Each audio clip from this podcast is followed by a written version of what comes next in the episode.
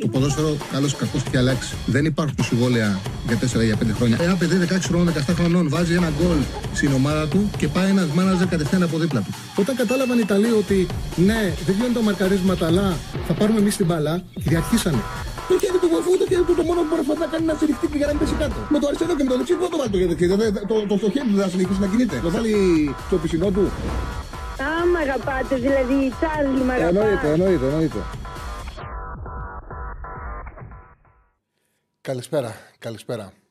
Καλώς ήρθατε σε ένα ακόμα Charlie Ball. Λοιπόν, ένας φίλος που λέει έχω γράψει κείμενο στους πεταράδες για τον ε, Μπακασέτα. Σήμερα μπορεί να πει να το διαβάσει και τους αριθμούς του, τα πάντα στατιστικά. Λοιπόν, έχουμε πολλά να συζητήσουμε.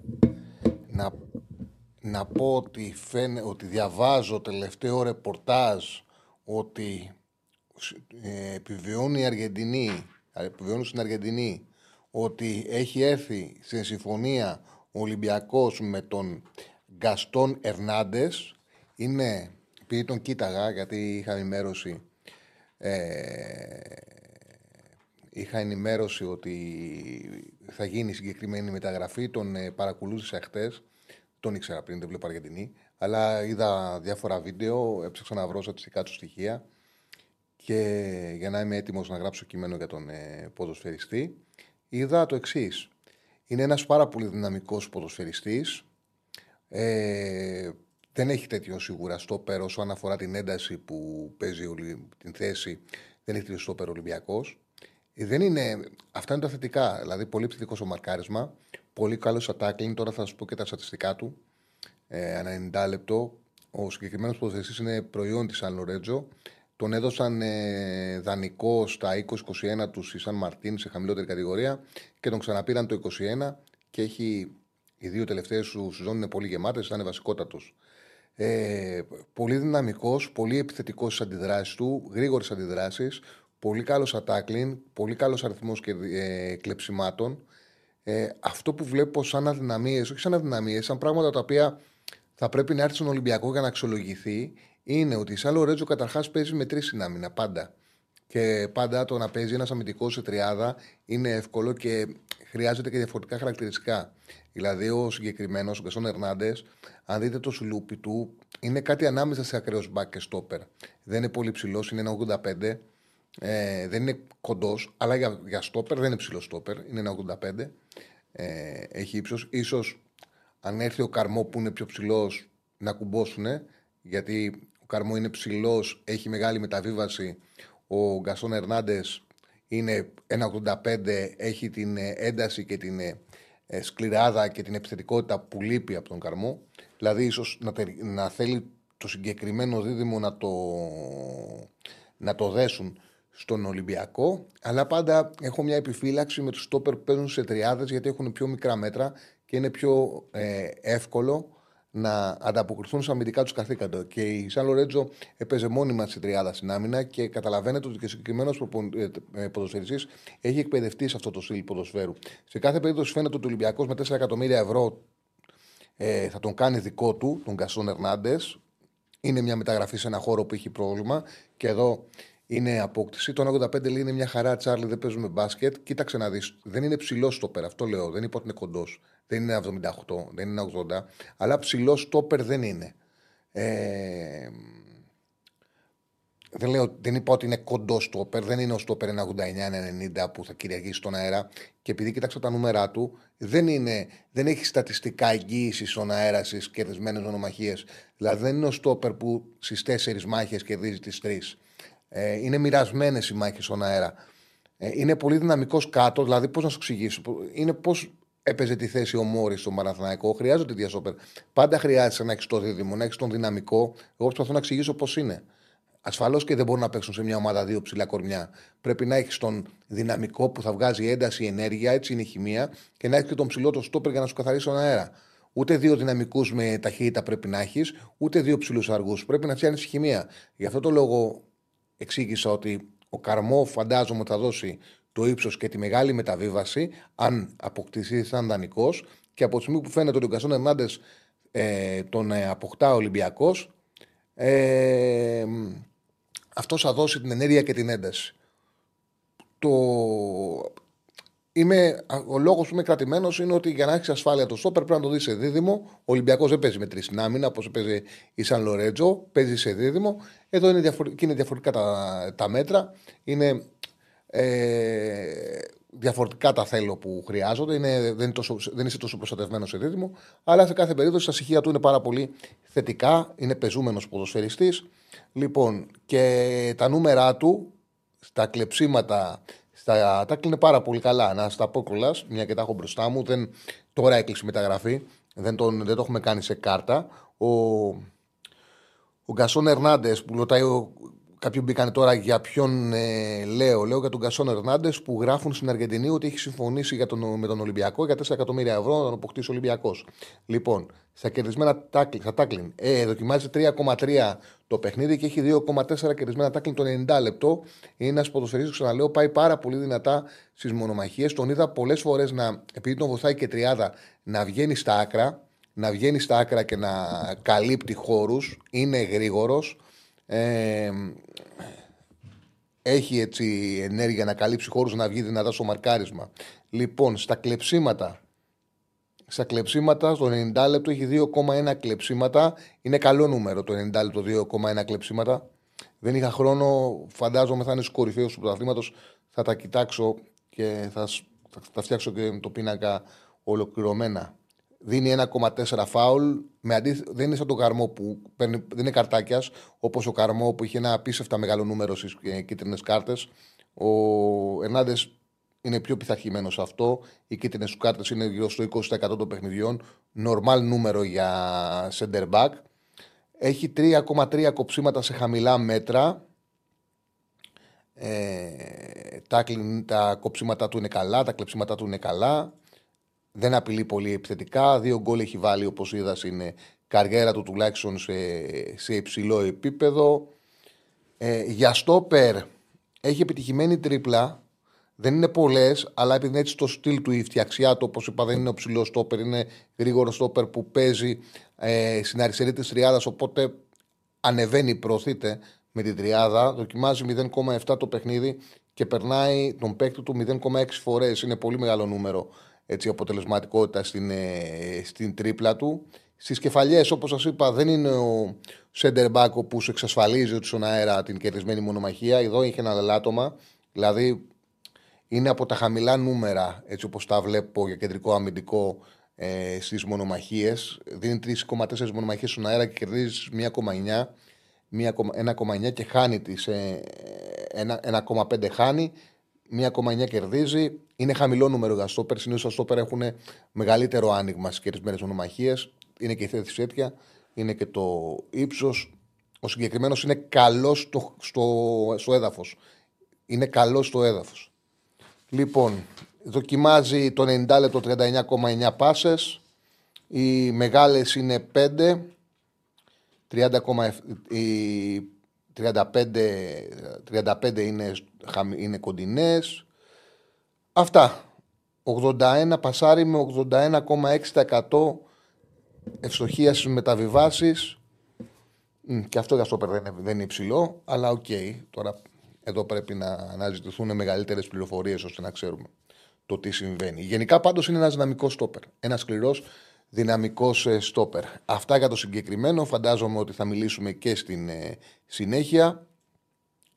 Ξεκινάω με αυτόν γιατί είναι η φρέσκια είδηση της ημέρας, αυτό που βγήκε τώρα, λίγο πριν βγούμε στην εκπομπή. Λοιπόν, χτες ο Ολυμπιακός κέρδισε τον Παναθηναϊκό. Ο Παναθηναϊκός, συγγνώμη, κέρδισε τον Ολυμπιακό 85-80 σε ένα παιχνίδι που ο Παναθηναϊκός φαινόταν θα μπορούσε να κερδίσει πάρα πολύ εύκολα. Στο τέλος όμως, έτσι όπως εξελίχθηκε, είχε μεγάλη ευκαιρία ο Ολυμπιακός να πάρει προβάδισμα και να διεκδικήσει την νίκη. Έκανε ο Γκο στο drive, έκανε το lay-up. Θα μπορούσε εύκολα εκεί να βάλει goal foul, να ισοφαρίσει και με τη βολή να περάσει προς το Ολυμπιακός. Δεν συνέβη. Ο Παναγιακό ήταν καλύτερος συνολικά, δικαιούταν την νίκη. Κέρδισε με 85-80, αλλά έδειξε ο Παναγιακό κάτι το οποίο ε, το καταλαβαίνουμε όσοι βλέπουμε τα παιχνίδια. Ε, έχει πρόβλημα στο μαρκάρισμα στις 5. Ε, ο Γόκα εχθέ είχε 11 πόντους με 4 στα 4 δίποτα, 1 στα 3 τρίποτα, 3 rebound, 6 ασεί αλλά και 6 λάθη. Δεν ήταν καλός, έκανε και το μοιραίο λάθος στο τέλος. Τα 5 λάθη ήταν στο πρώτο μήχρονο. Ο Κάναν έβαλε 2 πόντους. Ο Πανικολάου κακή μέρα είχε 5 πόντους, 5 rebound. Με, σε κακή μέρα walk-up κάναν και ο Πανικολάου. Ο Παναγικό είχε έναν, έναν αγώνα για να κερδίσει με διαφορά, δεν τα κατάφερε. Ο Πίτερς με 14 πόντους, 4-8 δίποντα, 2 5 τρίποντα, 7 rebound.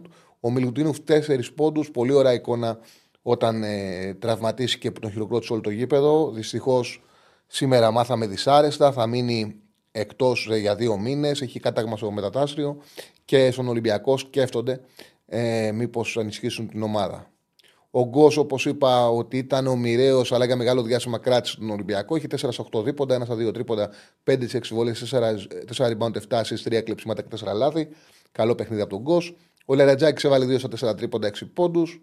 Ο Μπραζδέικης είχε 4 πόντους. Ο Πετρούσεφ ε, ήταν αυτός που τελικά ανέδειξε το πρόβλημα στην άμυνα στη θέση 5. Δυσκολεύεται ο Παναγιώ να μαρκάρει ψηλά κορμιά στην άμυνά του. Έκανε νομίζω το καλύτερο του παιχνίδι στον Ολυμπιακό. 5 στα 8 δίποντα, 1 στα 2 τρίποντα, 5 στις 5 βολές, 6 rebound, 3 assists. Για τον Παναθηναϊκό, ο Γκραντ κουβάλισε την ομάδα και στο τέλος και σε σημαντικά διαστήματα. Κουβάλισε τον Παναθηναϊκό. Είχε 4 στα 7 δίποντα, 1 στα 3 τρίποντα, 8 σε 11 βολές, 5 assists, 3 κλεψίματα, 3 λάθη. Ο Νάν είχε ένα εκπληκτικό πρώτο ημίχρονο. Νομίζω ότι και ένας από τους λόγους που παραλίγο να γυρίσει το παιχνίδι ήταν ότι τον ξέχασε ο Αταμάν, τον ξέχασε ίσως επειδή έχασε και τον Σλούκα να ήθελε να τον φρεσκάρει για να τον έχει στο, στο τέταρτο, στην τέταρτη περίοδο ε, φρέσκο. Στην πραγματικότητα όμως το γεγονός ότι τον έβαλε αργά στο τρίτο δεκάλεπτο, τον έβγαλε το αριθμό του και δεν τον ξαναβρήκε ποτέ. Δεν ήταν ίδιος ο Ναν ε, του δευτέρου ημιχρόνου με του πρώτου. Και αυτό σημαντικά κομμάτια του δευτέρου ημιχρόνου πήγε να συγχύσει. Ο Παναθανικό στήχησε τη διαφορά, όχι το παιχνίδι. 16 πόντους πάντως, 5 σε 9 δίποντα, 1 στα 5 τρίποντα, 3 3 βολές, 2 ασεί. Ο Λεσόρ είχε 11 πόντους, 7 rebound με 4 σε 7 δίποντα, 3 στι 5 βολές, 2 ασεί και ένα κλέψιμο. Ο Γκριγκόνης 18 πόντους. Ο Μίτογλου 13, είχε και 9 rebound ο Μίτογλου.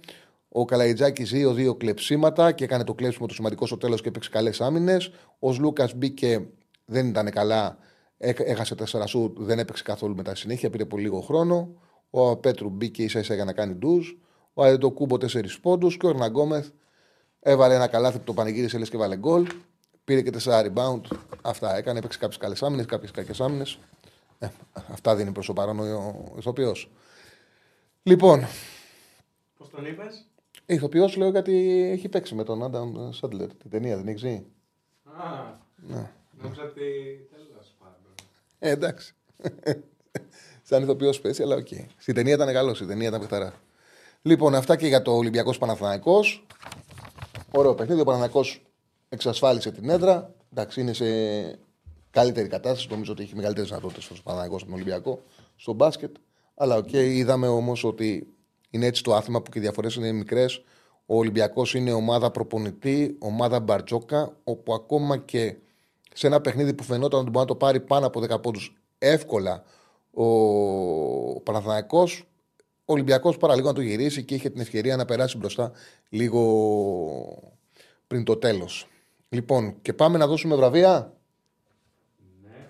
Ε, πριν από αυτό, Τσάρλι, τι πιθανότητες δίνεις να έχουν βάσει τα δημοσιεύματα για δανεικό 9 στον ΠΑΟ τον Μπακάμπου, λέει ο φίλος Μπάμπης; Ε, είμαι ειλικρινής, δεν, έχω, δεν το έχω ακούσει καθόλου. Το ακούω στην εκπομπή. Πρώτη φορά δεν το γνωρίζω. Μου κάνει εντύπωση. Τώρα, με αυτά που έχει δει ο Τερίμ, δηλαδή το διάστημα που ήρθε, ε, τραυματίσει και ο Ιωαννίδης. Τώρα είναι σε μια διαδικασία όπου ο Παναθηναϊκός δεν έχει φόρ.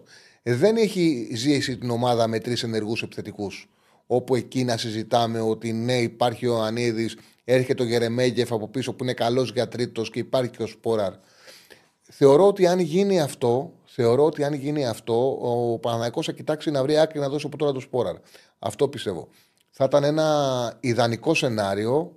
Είμαι ειλικρινής όταν ξέρω κάτι ρεπορταζιακά, λέω το ξέρω και λέω τι γνώση έχω. Ε, δεν το γνωρίζω καθόλου. Με βάση όμως, ξαναλέω, όσα έχει δει, όσα έχει δει ε, ο Τερήμ, δεν θα μου κάνει καθόλου εντύπωση να ζητήσει φόρη γιατί το Γερεμέγεφ ενώ θα μπορούσε να το βοηθήσει δεν τον έχει δει να τον αξιολογήσει σε κρίσιμη περίοδο και για την ομάδα και για τον ίδιο τραυματίστηκε. Ο Σπόρα του βάλε δύο γκολ στα υπόλοιπα παιχνίδια, κατάλαβε ότι δεν μπορεί να του δώσει σοβαρά πράγματα σε ροή αγώνα και ο Ανίδης ξέρει ότι παίκτης είναι να τραυματίστηκε. Για τον φίλο που λέει 31-14 συμβολές, ξέρω ότι σας αρέσει πάρα πολύ στο μπάσκετ να μιλάτε για διετησία. Σε όλα τα θέματα σας αρέσει να μιλάτε για διετησία. Στο μπάσκετ είναι πάρα πολύ εύκολο γιατί είναι αυτή η φύση του αθλήματος που έχει πάρα πολλά σφυρίγματα. Ο Παναγιώ έβγαλε ανακοίνωση για τη διαιτησία. Ο, ο Μπαρτσόκας μίλησε για τις βολές. Είναι ένα πράγμα το οποίο πραγματικά δεν αντέχεται. Δεν μπορώ να καταλάβω πώς γίνεται να μην είναι αντιληπτό ότι είναι ένα άθλημα που οι διαιτέ πρέπει να παίρνουν αποφάσεις και είναι αστείο να καθόμαστε και να συζητάμε στο 5 και 35 δεν έδωσε αυτό το σφύριγμα. Στο 8 και 35 έδωσε αυτό το σφύριγμα. Στο 15 έδωσε αυτό το σφύριγμα. Σφυρίζουν συνέχεια. Είναι η φύση του αθλήματος. Μα καταρχάς υπάρχουν φάσεις που βλέπεις ότι υπάρχει επαφή και, και το αφήνουν. Και την ίδια επαφή τη δίνουν φάουλ. Είναι δύσκολο το μπάσκετ. Είναι δύσκολο άθλημα διαιτητεύσιμο το μπάσκετ. Ασφαλώς είναι τελείως αχλαμάρα κάποιος να κάθεται και να πιστεύει ότι η διαιτησία έχει να κάνει με τις βολές, όπως είναι το ίδιο σαν χλαμάρα το να κάθεσαι και να λες ότι εδώ υπήρχαν 7 φάσεις που σφυρίχτηκαν ανάποδα και είναι καθαρές. Είναι δεδομένο ότι σε ένα άθλημα που συνέχεια υπάρχει κάτι που μπορείς να το σφυρίξεις, κάποιες φάσεις να σου φύγουν. Είναι δεδομένο. Δεν υπάρχει παιχνίδι που μια ομάδα, αν θέλει να βρει 5-6 φάσεις που αδικήθηκε, δεν θα τις βρει. Δεν υπάρχει παιχνίδι. Λοιπόν, ας αφήσουμε το μπάσκετ όμως, ό,τι είχαμε να πούμε, τα πάμε. Το είδαμε και το παιχνίδι. Α πάμε στα δικά μας, σε αυτά που γνωρίζουμε για καλύτερα και μας αρέσει και να συζητάμε. Πάμε στο αυτό που κάνουμε κάθε Τρίτη, να αναδεικνύουμε την εντεκάδα της αγωνιστικής. Ε, βάλτε το σήμα, Σεφάνε.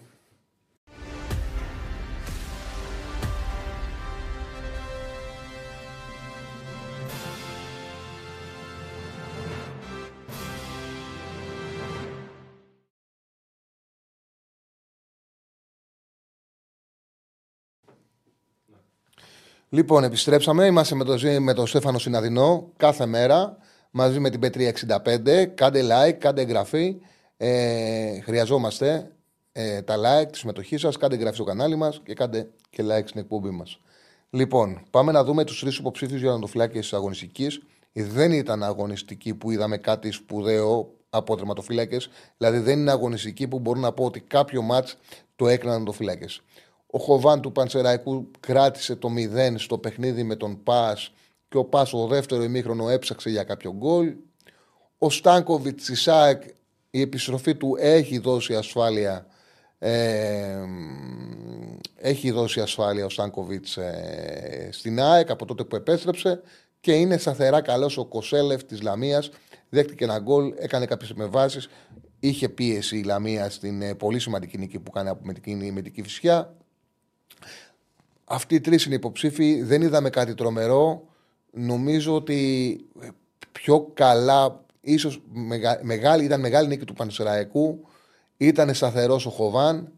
Ε, και μια φορά που έχασε μια έξοδο, έκανε στη δεύτερη προσπάθεια, έκανε επέμβαση. Ε, του δίνουν περισσότερες αποκρούσεις από τους υπόλοιπους ονοδοφύλακε και γι' αυτό το λόγο βάζω τον Χοβάν κοντά με τον Στάνκοβιτς. Ήμουν ανάμεσα σε Χοβάν και Στάνκοβιτς. Στο όριο δίνω Χοβάν γιατί Εντάξει, η ΑΕΚ κέρδισε και εύκολα. Η μία απόκρουση που έκανε για να γλιτώσει το 1-2 ήταν σημαντική. Οπότε ε, πάμε το Χοβάν. Πάμε τώρα στο δεξί άκρο της άμυνας που υποψήφι είναι η. Είναι ο Σιμών της Λαμίας που σκόραρε. Ο Ροντινέη του Ολυμπιακού ο οποίος έκανε ένα σπουδαίο παιχνίδι από τα δεξιά. Σπουδαίο παιχνίδι. Ο Ροντινέη του Ολυμπιακού. Έγρα... Είπαμε και χθες τα στατιστικά του. Να τα μεταφέρω πάλι γιατί τον είναι στην εκπομπή. Είχε 38-45 πάσες. Είχε 72 επαφές με την μπάλα. 2 στις 2 επιτυχημένες ε, τρίπλες. 5 στα 6 επιτυχημένα τάκλιν. Τεράστιο νούμερο. 7 ε, ανακτήσεις κατοχής. 10 κερδισμένες μονομαχίες στις 16 που έδωσε. Και ο Βαγιανίδης που επιθετικά έκανε ένα, ήταν γενικά είναι σε καλή κατάσταση, είχε ανεβάσματα. Ανάμεσα σε Σιμών και Ροντινέη ήταν. Ανάμεσα σε Σιμών και Ροντινέη, ο Ροντινέη έχει κάνει ματσάρα. Και ο Σιμών σκόραρε, βοήθησε τη Λαμία, αλλά νομίζω ότι ο Ροντινέη έκανε ε, ματσάρα. Δεν, ε, έγραψε κάτι σωστό ένας φίλος χθες. Ότι ο Ροντινέη για να αντιμετωπιστεί πρέπει από την πλευρά να παίξει καλά επιθετικός. Ο Εξρέμ. Δηλαδή και να έχει και ανεβάσματα τον μπακ όσο να τον κρατήσουν χαμηλά. Σε ένα παιχνίδι όπως αυτό στο Βικελίδης που ο Άρης ε, δεν απείλησε, είναι, ήταν πολύ εύκολο για τον Ροντινέη να βρει μέτρα και να δείξει το επιθετικό του ταλέντο. Λοιπόν, πάμε με τον Ροντινέη. Πάμε σε αριστεράς στους υποψήφιους. Πάμε να τους δείξουμε. Λοιπόν, το Ράρισον του Όφη κέρδισε το πέναλτι στο 1-0 σε ένα παιχνίδι που ψάξαμε αμυντική ασφάλεια. Όφη πήγε γενικά καλά σε όλο το παιχνίδι, καλά νούμερα, στατιστικά. Ο Πίλιος στο παιχνίδι με τον Ατρόμητο είχε δύο assist και ήταν και καλός ο Αμαράλ της Λαμίας. Αυτοί οι τρεις είναι υποψήφοι. Ε, ήμουνα ανάμεσα σε το Ράρισον και Πίλιο. Νομίζω ότι αξίζει να το πάρει ο Πίλιος. Ήταν όντως πολύ καλός. Ήταν ουσιαστικά το πρώτο του παιχνίδι που δείχνει ότι στον ε, Αλμέιδα, κοίταξε, μπορείς να με βάλεις και στα δύσκολα μπορείς να με, αντι... να με εμπιστευτείς, γιατί μέχρι τώρα βλέπαμε ότι τον είχε διαθέσιμο και προτιμούσε να περάσει το δεξί μπακ αριστερό. Στο περιστέρι του έδειξε του, ο πύλιο του Αλμέιδα, coach, δεν έχεις λόγο να με φοβάσει. Προς το παρόν. Πύλιο βασικός αριστερός μπακ. Πάμε στο κέντρο της άμυνας, που οι τέσσερις υποψήφοι είναι οι εξής. Είναι ο βούρος του Όφη, που έκανε καλό ματ στην σημαντική νίκη 1-0 τον Πανετολικό, κέρδισε πολλές μονομαχίες, έδωσε ασφάλεια στην άμυνα. Ε, του Μέλ που παίζει και ψηλά, οπότε είναι ακόμα πιο δύσκολο. Ο Κάλεν, ο οποίος είχε άλλο ένα πάρα πολύ καλό παιχνίδι και επέστρεψε στα γκολ μετά από δύο χρόνια νομίζω είχε ένα σκοράρι και έκανε και τίναξε την, την καδεμιά του. Ο Γετβάη που σκόραρε με το κεφάλι και παιδιά ο Γετβάη εγώ έχω μιλήσει πάρα πολύ αρνητικά πολλές φορές για τον Γετβάη και η αλήθεια είναι ότι είμαι και από αυτούς όπου έλεγα: Οκ, ναι, ρε παιδί μου, παίζει αριστερό στόπερ, έχει συνηθίσει να παίζει δεξί στόπερ. Όμως δεν είναι δικαιολογία. Δεν είναι δικαιολογία. Δηλαδή, ένα center back πρέπει να μπορεί να παίξει και από την απέναντι πλευρά. Βλέπουμε πάντως στην περίπτωση του Γεντβάι το πόσο πολλές φορές ήταν δύσκολες τις αλλαγές ο Γιοβάνοβιτς. Το πόσο ρε παιδί μου ο Γιοβάνοβιτς έχει, έχει κάποια πράγματα στο μυαλό του και του είναι πάρα, του, σαν προπονητή και του είναι πάρα πολύ δύσκολο να τα πειράξει. Δηλαδή, όλο αυτό το διάστημα βλέπαμε επί τον μόνιμα το Γετβάη να παίζει στην πλευρά που δεν του ταιριάζει. Το βλέπαμε μόνιμα. Και έρχεται το Τερήμ και από το πρώτο παιχνίδι καταλαβαίνεις στο πρώτο παιχνίδι ότι υπάρχει θέμα. Το πιο πιθανό είναι να μίλησε με τον παίχτη, να το είπε τη αποσχολεί. Γνωρίζαμε ότι ο Γετβάη έλεγε και το λέγαμε από την αρχή και όχι εγώ, όλοι οι περισσότεροι ρεπόρτερ ότι δεν νιώθει καλά στα αριστερά. Το ξαναλέω, δεν είναι δικαιολογία αυτό. Δεν επιτρέπεται ένα στόπερ να μην μπορεί να παίξει απέναντι πλευρά, στη διπλάνη πλευρά. Πάρα πολλοί δεξιοπόδαροι στέκονται καλά στα αριστερά, αναγκαστικά δεν έχουν όλες ομάδες αριστεροπόδαρο στόπερ. Όμως ήταν μια πραγματικότητα ότι δεν μπορούσε να παίξει εκεί, ότι το έλεγε ο ποδοσφαιριστής ότι έχω πρόβλημα να παίζω αριστερό στόπερ δεν τον άλλαξε ποτέ, μα ποτέ ο Γιωβάνοβιτς. Ο Τερήμ έκανε κάτι πάρα πολύ απλό, τον έβαλε στη θέση του και πραγματικά ο Γετβάη είναι αξιοπρεπέστατος. Ο Γετβάη, ο οποίος είχε 65 σε 76 πάσες, ο οποίος είχε 93 επαφές με την μπάλα, είχε, ε, ε, είχε 2 στα 4 επιτυχημένα τάκλιν, έκανε 11 αμυντικές ενέργειες και η οι μονομαχίες του ήταν 7 κερδισμένες στι 12. Ε, δηλαδή 7 κερδισμένες, 5 χαμένες μονομαχίες. Είχε 11 αμυντικές ενέργειες, σκόραρε, έκανε ένα γεμάτο παιχνίδι. Και πάμε και στο Ρέτσο, όπου και ο Ρέτσος στάθηκε στη νίκη του Ολυμπιακού. Ήταν ο ηγέτης της άμυνας, μίλησε και για αυτόν ο Κούγιας. Εντάξει, η αλήθεια είναι βέβαια, να είμαστε ειλικρινείς, ότι ο Άρης δεν είχε καλή μέρα. Ε, λέει ο Τσάρλι έπαιζε ο Σέγκεφελ του Επιβάνου, δεν τραυματία και τι πάει να πει αυτό. Και τώρα δεν είναι τραυματία ο Σέγκεφελ και προτιμά να κάνει δίδυμο τον Αράο με τον Γετβάη. Δεν τον έβαλε ποτέ τον. Ε, γιατί δεν μπορούσε να παίξει κάποια στιγμή ο Αράο με τον ε, Γετβάη. Δεν μπορούσε να παίξει. Έπρεπε να παίζει συνέχεια ο Σέγκεφελ με τον Γετβάη. Δεν έπρεπε κάποια στιγμή να δούμε και τον Γετβάη στην πλευρά που του αρέσει. Μα και τώρα είναι διαθέσιμος ο Σέγκεφελ. Διαθέσιμος είναι. Λοιπόν, το αμυντικό δίδυμο της αγωνιστικής είναι ο Γετβάη και ο Κάλενς. Νομίζω ότι και οι δύο, και οι δύο σκόραν, αλλά και οι δύο είχαν καλή αμυντική παρουσία. Πάμε στη θέση 6, που υποψήφοι είναι ο Τζανδάρης της Λαμίας, πολύ καλό παιχνίδι, σκληρός, έτσι να, να μην νομίζετε ότι τους βάζουμε και σε τύχη. Να, να σας πω και τα νούμερα του, του, ε, του Τζανδάρη. Ήτανε, έκανε, ήτανε δυνατή εμφάνιση του Σιλαμία σε μια νίκη σημαντική που έκανε η ομάδα του με την Κυφσιά 4-1. Τη χρειαζόταν και τώρα ανέπνευσε. Λοιπόν, είχε 26-32 πάσες, ε, 2 στις 2 επιτυχημένες μακρινές μπαγιές, 2 στα 5 επιτυχημένα τάκλιν και αυτό ήταν το πιο σημαντικό νούμερο που μου κάνει τρομερή εντύπωση γιατί έβλεπα ότι είχε κερδίσει μονομαχίες και έψαξα να το δω. Όπως σας είπα ότι πρώτα κοιτάω την εικόνα και μετά ψάχνω να βρω στατιστικά. Ε, έδωσε 20 μονομαχίες και κέρδισε τι 16. Είχε 16-20 μονομαχίες ο Τζιανδάρη στη θέση 6. Ο Μεγιάδο του Όφη, σταθερή αξία, επέστρεψε δεκάρα. Δεν ξέρω για ποιο λόγο. Ενώ ήταν διαθέσιμο σε κάποια παιχνίδια, ο Πεπεμέλ δεν τον έβαζε.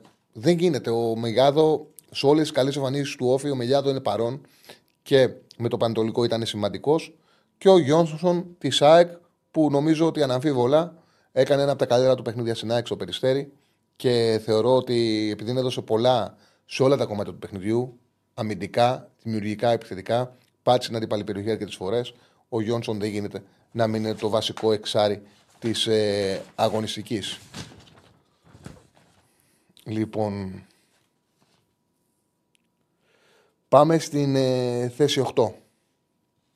Όλοι συμφωνούν για τον Γιόνσον. Ναι, συμφωνούμε. Όλοι συμφωνούν για τον Γιόνσον. Πάμε στη θέση 8. Ε, Έχεις βάλει κανένα πόλ. Όχι, έχω μια ιδέα. Για πες. Ναι. Θέλουμε τον Μπογρίνη στον Ολυμπιακό. Έλα μου. Α το βάλουν ε, τον Μπογρίνη στον Ολυμπιακό. Ο ίδιος θέλει να παίξει βέβαια. Γιατί άμα δεν μπερνέψουμε το μαγαζί μας θα πέσει να Εντάξει. μας πλακώσει. Εντάξει, τώρα ο Μπόγρη δεν είναι. ε, Στο Μαρούσι, ε, στο Μαρούσι είναι μια χαρά. Βέβαια θέλει να πάρει, να πάρει σέντερ Ολυμπιακός, ε. Ναι. Θα ψάξει για τη Μιλουτίνοφ. Θα ψάξει. Ποιος καλύτερο. Λοιπόν, καλά, βάλε αυτό μέχρι να αλλάξουμε να βάλουμε κάτι που θα έχει πραγματικό ενδιαφέρον. Λοιπόν, το βάζεις, βάλ' το.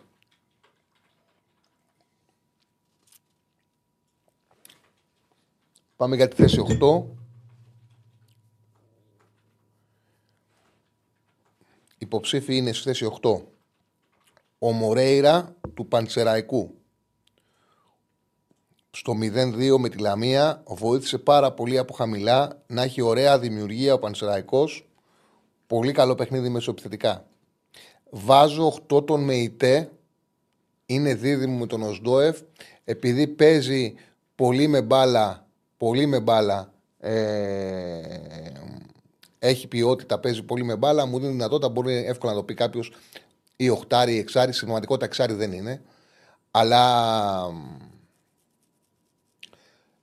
ο Σολουτσέσκου αρέσει να παίζει χωρίς εξάρι. Και το έχει πει κιόλας. Του αρέσει αυτό το πράγμα. Του αρέσει ένας παίκτης πασέρ και ένας κάθετος όπως ο Σδόεφ. Τώρα έχει βρει στο Μεϊτέο Σδόεφ το δίδυμο που γουστάρει. Και γι' αυτό το λόγο, ε, μιλώντας με ρεπόρτερ, μαθαίνω ότι κάνει μεγάλες προσπάθειες, θα κάνει μεγάλε προσπάθειε η δίκη του Πάουκ να τον αποκτήσει και να τον πάρει και το καλοκαίρι. Είναι πολύ ευχαριστημένος ο Λουτσέσκο από αυτό που βλέπει. Ο Μεϊτέ είναι αυτό που του αρέσει στη συγκεκριμένη θέση. Και ο κότσιρας του Παναναϊκού δεν έκανε κάτι σπουδαίο, αλλά δεν υπήρχαν οχτάρι για να κάνουν τρομερή εμφάνιση αυτή την αγωνιστική. Οπότε είναι και σαν επιβράβευση των παιχνιδιών που έχει κάνει ο, Μόρι, ο Κότσιρας. Ο Μεϊτέ είναι το καλύτερο οχτάρι της αγωνιστικής. Είχε ένα πολύ γεμάτο παιχνίδι στην ε, εύκολη νίκη του Πάουκ στον Βόλο. Και πάμε στα δεκάρια.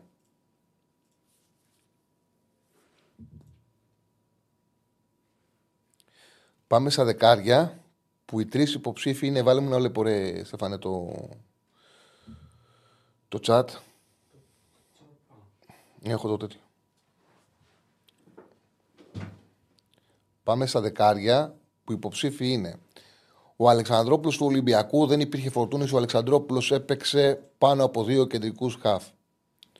Ε, ο Έσε για τη θέση 6 ήταν καλύτερη αυτή που έβαλα. Είχαν καλύτερη συμμετοχή. Γράφει ένας φίλος ο Έσε, καλό ματσάκι έκανε, αλλά ήταν πολύ καλύτερος ο Γιόνσον, πολύ καλύτερος ο Τζανδάρης, έκανε ματσάρα και ο Μεγιάδο βοήθησε και δημιουργικά. Ο Ολυμπιακός γενικά τακτικό παιχνίδι έκανε. Δεν είχε τίποτα το τρομερό ε, στην εμφάνισή του. Έκανε ένα καλό τακτικό παιχνίδι απέναντι σε μια ομάδα εξετοιμασμένη που είχε το μυαλό της Τετάρτη και κατάφερε, αξιοποίησε τα δύο λάθη που κάνει η άμυνα του Άρη, το προβάδισμα που πήρε, έμεινε εκεί. Είχε έναν εκπληκτικό ροντινέη στα δεξιά, όπου μπήκε στην 11 Νομίζω ότι εκεί και έναν καλό Νέλσον, ε, Ζέλσον Μαρτίν στα, ε, στα πλάγια, όπου μέχρι το 65 βοήθησε στο να ανοίξει την άμυνα, χωρίς να κάνει καθόλου εντυπωσιακά πράγματα, αλλά ήταν καλός. Λοιπόν, Θέση 10. Ο Αλεξανδρόπουλος Ολυμπιακού. Πρέσινγκ, ενέργεια όποτε παίζει μπροστά από δύο κεντρικούς χαφ. Κάνει τον Ολυμπιακό να έχει μεγαλύτερη, ε, έτσι, καλύτερο, καλύτερη πίεση στο μεσαίο μπλοκ. Να είναι καλός στο pressing, να δυσκολεύει τον αντίπαλο στη δημιουργία. Ε, δεν, είχα, ε, δεν έδωσε τρομερά πράγματα τα δεκάρια η αγωνιστική. Πολλές ομάδες παίζουν και χωρίς δεκάρι πλέον. Παίζουν, άλλοι παίζουν με τρεις, άλλοι παίζουν 4-3-3. Okay. Ο Μουρκ του Πάοκ σε αυτό το εντυπωσιακό θέαμα που προσφέρει εδώ και πολλές αγωνιστικές ο Πάουκ, σαν επιτελικός μέσος κάνει μεγάλη διαφορά. Και ο Βάρδα του Πανσεραϊκού, που πραγματικά έχει γλυκάνει το παιχνίδι της ομάδας, το έχει, έχει ανεβάσει το επίπεδο του Πανσεραϊκού πάρα πολύ και οδηγεί τον Πανσεραϊκό σε μια εύκολη σωτηρία εκεί που τα πράγματα είχαν στριμώξει αρκετά. Ο Βάρντα έχει προσφέρει στον Πανσεραϊκό με τον τρόπο που παίζει το διπλό με Δύο δικά του γκολ ήταν στην ουσία. Τελικά το ένα κάπου χτύπησε και έχει δοθεί assist. Αλλά OK. Okay. Και τώρα που κέρδισε 0-2 στο πα, χωρίς να έχει γκολ ή assist, αλλά έχει όλη την κατεύθυνση της ομάδας. Ήταν γύρω του, είχε αλλάξει το πρόσωπος του Πανσεραϊκού. Ουάρδα το καλύτερο δεκάρι της αγωνιστική. Και πάμε στο δεξί εξτρέμ. Οι τρεις. Ε, ο Ουάρντα πήρε το MVP την προηγούμενη αγωνιστική, ναι. Ισχύει. Οι τρεις υποψήφοι είναι Μαντσίνη για δεξί εξτρέμ του Παναθηναϊκού έδωσε την ασή από την σέντρα που κάνει στον Αϊτόρ. Γεμάτο παιχνίδι σε καλή κατάσταση ο Μαντσίνη. Ο Μασούρας του Ολυμπιακού με πολλές ζυζεί από τη συγκεκριμένη πλευρά. Εδώ παίζει ρόλο για παράδειγμα ο Ζέλσον Μαρτίνς πήγε ίσως να είχε περισσότερη συμμετοχή από την απέναντι πλευρά. Όμως υπήρχαν καλά αριστερά εξτρέμ. Ενώ δεξί εξτρέμ δεν είδαμε κάτι το τρομερό, δεν υπήρξε κάτι το τρομερό στα δεξιά πλην του Ντεσπόντοφ. Οπότε μπήκε στην τριάδα ο Μαντσίνη. Ε, και Ντεσπόντοφ, ο οποίος παιδιά ήταν υπέροχος. Ο Ντεσπόντοφ ήταν εκπληκτικός. Πέτυχε για άλλη μια φορά δύο γκολ και έπαιξε τη θέση με τέτοια ποιότητα, με τέτοια κλάση. Τα νούμερά του τώρα είναι εξωπραγματικά, τα οποία έχει πετύχει στον, ε, στον ΠΑΟΚ. Δεν έχει γράψει, για να τα λέω όλα, δεν έχει κάνει διαφορά σε κάποιο μεγάλο παιχνίδι, σε κάποιο ντέρμπι. Κάνει διαφορά σε παιχνίδια που ο είναι σημαντικό να κερδίζει για να κάνει πρωταθλητισμό και βοηθάει ο Ντεσπότοφ να τα παίρνει εύκολα. Και ο λόγος, για παράδειγμα, που κέρδισε εύκολα τον Βόλο ο Πάουκ ήταν η εκπληκτική του Ντεσπότοφ. Να δούμε τα νούμερα του Ντεσπότοφ για να καταλάβει ο κόσμος πόσο καλός ήταν. Είχε σε 68 λεπτά συμμετοχής 14-17 επιτυχημένες πάσες. 3 ε, στα 4 εκτελέσεις στην αιστεία. Ε, Λοιπόν, τέσσερις πάσες στη μικρή περιοχή του αντιπάλου. Λοιπόν, ε, άλλα νούμερα. Κέρδισε, είχε κερδίσει δύο φάουλ. Είχε γενικά, πέτυχε δύο γκολ. Καλά. Γενικά είχε ένα σπουδαίο τέσσερις εκτελέσεις, όπως είπα, 14-17 πάσες. Ε, αγγίγματα στο, ε, στην αντίπαλη περιοχή του αντιπάλου 4. Ε, είχε πολύ καλό παιχνίδι ο Ντεσπόντοφ έκανε μεγάλη διαφορά και ήταν η ποιότητα των εκτελέσεων τέτοια που πραγματικά δεν υπάρχει συζήτηση. Ο Δεσπότοφ είναι το καλύτερος δεξί εξέμι της αγωνιστική. Και πάμε στα αριστερά της επίθεσης, όπου η υποψήφια είναι η εξής.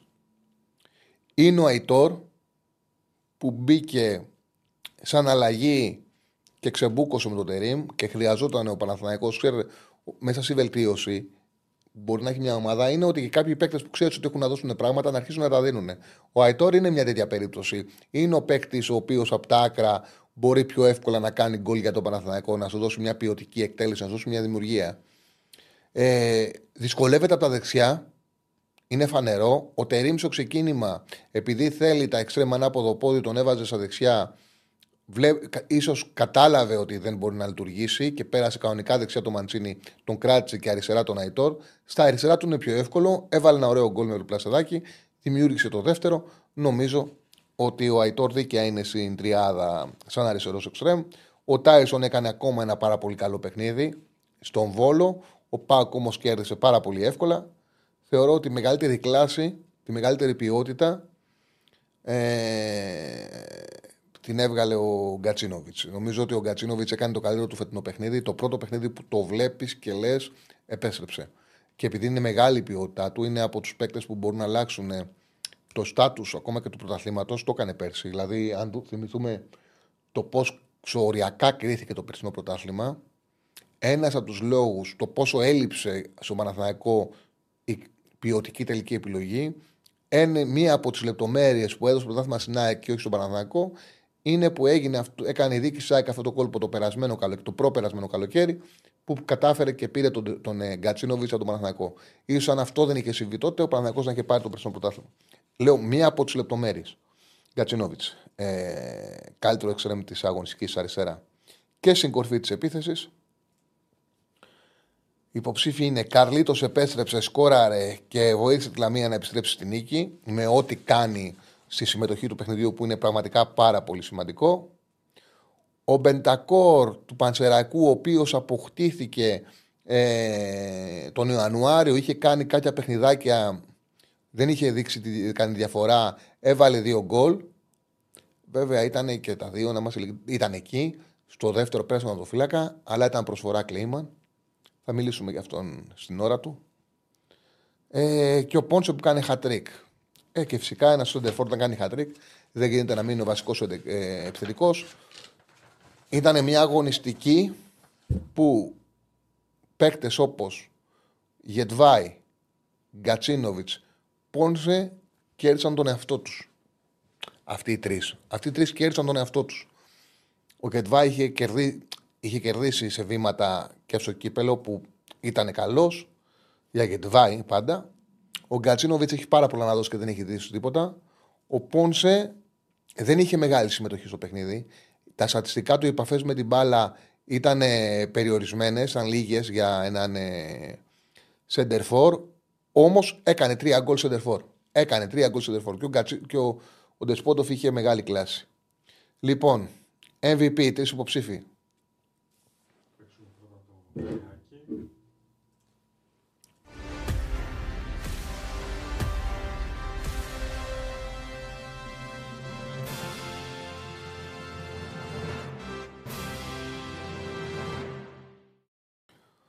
Λοιπόν, οι τρει υποψήφοι. Ο πρώτος υποψήφιος φυσικά είναι ο Πόνσε. Έκανε hat-trick. Δεν γίνεται να μην είναι υποψήφιος ο Πόνσε. Έβαλε τρία γκολ. Άνοιξε και το σκόρ με μια πολύ ωραία εκτέλεση στην απέναντι γωνία. Βοήθησε την άκρη να κερδίσει εύκολα. Ο Ντεσπόντοφ πέτυχε δύο γκολ. Αλλά παιδιά η φινέτσα του, η κλάση του ήταν εντυπωσιακή. Δηλαδή έχει βάλει δύο γκολάρες. Έχει κάνει πολύ. ήταν ωραίο στο μάτι. Έχει κάνει σπουδαία πράγματα. Στο παιχνίδι ήταν πάρα πολύ υλικός και έκανε και πολύ καλό παιχνίδι ο Ροντινέη. Διάβασα και με τα νούμερά του. Θα σα πω κάτι. Ο Πόντσε έβαλε τρία γκολ. Πήρε τη θέση του στην κορφή τη επίθεση που έπρεπε. Δεν έχει κάνει παιχνίδι γεμάτο. Δεν έχει ακουμπήσει. Έχει παιδιά πασάρει 8 φορές την μπάλα. Κινήθηκε στην περιοχή σωστά. Έκανε τη δουλειά του striker. Όμως ένα γεμάτο παιχνίδι να τον βλέπεις και να πεις τι παικτάρα είναι αυτή, δεν έκανε. Τον βάζω striker της αγωνιστικής. Είναι ένα παιχνίδι το οποίο δείχνει ότι Αλμέιδα είμαι εδώ, χρησιμοποίησε με λίγο διαφορετικά, άσε με να κινούμε στην περιοχή, μην με βάζεις να πρεσάρω τόσο πολύ τα στόπερ γιατί εξαντλούμε και δεν μπορώ να εκτελέσω καλά και θα σου δώσω αυτό το οποίο μπορώ να σου δώσω. Και το κάνω πόνσε νομίζω ότι η κλάση, η πάσα ήταν του Σπόντοφ. Και επειδή δύο φορές είχε βάλει ένα γκολ και τρεις assist και είχε βρεθεί κάποιος πραγματικά καλύτερος του, στη μία ο, ο, το Ρεχόν είχε κάνει χατρίκ του Πανετολικού, back half, δεν γινόταν να μην πάρει το βραβείο. Την άλλη φορά κάποιος Κάποιος είχε κάνει κάτι τρομερό τώρα και. Α, είχε βάλει ο Γερεμέγεφ σαν αλλαγή στο βόλο δύο γκολ που ήταν μεγάλη νίκη για τον Παναθηναϊκό και τότε επειδή ήξερα το κλίμα για τον Γιωβάνοβιτς, θεώρησα ότι είναι ικανή αυτή η νίκη να κρατήσει τον Γιωβάνοβιτς, οπότε του είχα δώσει το βραβείο. Ε, τώρα που βάλει δύο γκολ, δεν γίνεται πάλι να μην το δώσω και το ξαναλέω. Σαν στόφα ήταν ένα επίπεδο πάνω. MVP της αγωνιστικής Δεσπότοφ.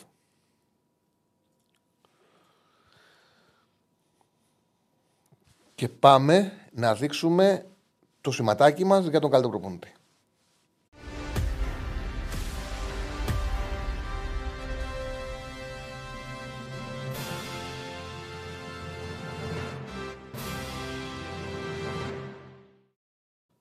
Ένας φίλος λέει πριν πω για τον καλύτερο προπονητή, εγώ υπολογίζω φίλο τον Ολυμπιακό. Κάντε λάθος τον ξεγράφετε. Νομίζω ότι δεν γίνεται στην Ελλάδα να ξεγράφεις στον Ολυμπιακό την ομάδα που ξέρει περισσότερο οποιαδήποτε άλλη να κατακτά το πρωτάθλημα. Ε, ο Πέπε Μέλ ήταν ο καλύτερος, έμαθε να παίζει άμυνα. Κοίταξε να δεις, αυτό πρέπει να έχει διάρκεια. Γιατί χώρους είχε, απλά ο Πανετολικός δεν μπόρεσε να δώσει την καλή, τη σωστή τελική πάσα, ειδικά στο δεύτερο ημίχρονο. Ασφαλώς Έκανε την πρώτη του νίκη, αλλά εδώ θέλουμε να δούμε διάρκεια για τον ε, Πεπεμέλ μεγαλύτερη από το 1-1-0 με τον ε, Πανετολικό. Πρόσεξε σε παιχνίδι που ο Όφη έχει 6 γκολς 0-90, τα 0-75 από πέναλτι. Δηλαδή δεν έχει κάνει φάση. Ένα λάθος του αμυντικού ήταν που ανέτρεψε τον Τοράρισον και κέρδισε το πέναλτι. Δεν έχει άλλη φάση ο Όφη. Ε, σημαντική όμως νίκη, έτσι. Σημαντική νίκη. Λοιπόν, ποιους βάζω εγώ τώρα; Είχαμε κάποια μεγάλα παιχνίδια, μεγάλα παιχνίδια, τα, σημαντικά παιχνίδια, πονηρά παιχνίδια, τα οποία η ΑΕΚ και ο ΠΑΟΚ τα πήραν πάρα πολύ εύκολα. Και δεν μπορεί να μην βάλεις τον Αλμίδα που πέρασε η ΑΕΚ 5-0 από τον, τον Ατρόμητο, που ο Ατρόμητος έχει πάρει βαθμό από τον Ολυμπιακό, ο Ατρόμητος έχει κερδίσει τον Παναθηναϊκό, ο Ατρόμητος ήταν 13 μάτς αίτητος. Και η ΑΕΚ τους έβαλε 5 γκολ. Αυτό είναι, ρε παιδί μου, είδαμε ξανά την ΑΕΚ μια ΑΕΚ που σου δείχνει ότι ήρθα και θα κερδίσω. Ε, δεν μπορεί να μην βάλεις τον Αλμέιδα. Δεν μπορείς να μην βάλεις τον Λουτσέσκου που παίζει τέτοια μπαλάρα ο Πάουκ. Και για μένα τη νίκη της αγωνιστικής την έχει κάνει ο Πανσεραϊκός. Δεύτερο συνεχόμενο διπλό. Σίγουρα έχει δώσει πράγματα ο Άρντα, αλλά επειδή παίζει και ένα επιθετικό ποδόσφαιρο ο Γκαρσία, Είχε ένα μεγάλο διάστημα να κάνει νίκη ο Πανεσαιραϊκό και άρχισε να φαίνεται ότι ανεβαίνει ο Πανετολικός. Άλλαξε ο προπονητή ο Παζιάννα, έχει κάνει και μια νίκη. Ανεβαίνει ο Παζιάννενα. Αρχίζει να είναι επικίνδυνος ο Πανσεραϊκός. Πήρε δύο διπλά. Ο Πανσεραϊκός καθάρισε. Νομίζω ότι για την οικονομία του πρωταθλήματος, στην ουρά τουλάχιστον, η μεγαλύτερη νίκη ήταν το διπλό του Πανσεραϊκού Σαγιάννενα, που πήρε διαφορά συν 9 πόντων. Ε, παίζει ένα αλκυσικό ποδόσφαιρο πανσεραϊκός και θα είναι σημαντικό για τον Γκαρσία μέσα από αυτό να κρατήσει την ομάδα κατηγορία. Φαίνεται ότι μπορεί να το κάνει. Ήταν τεράστια νίκη του Γκαρσία, καλύτερο προπονητή αγωνιστικής.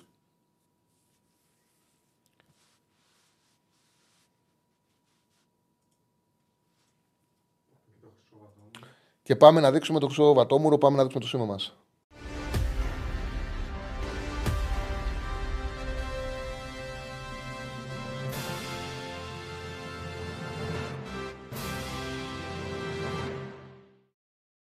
Γεια σου φίλε Ευρύκ, είσαι μεγάλος.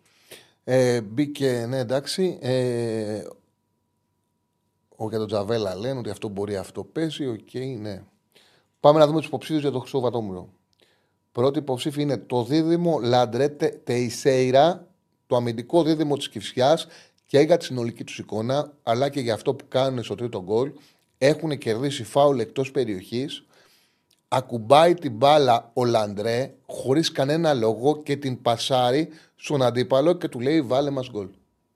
Λέει βάλε μας γκολ. Και πάμε τώρα στον εντυπωσιακό Κλέιμαν. Είναι, ο Κλέιμαν είναι... Σε αυτή τη στήλη, αυτή τη στήλη το βατόμορο του σημάδεψε.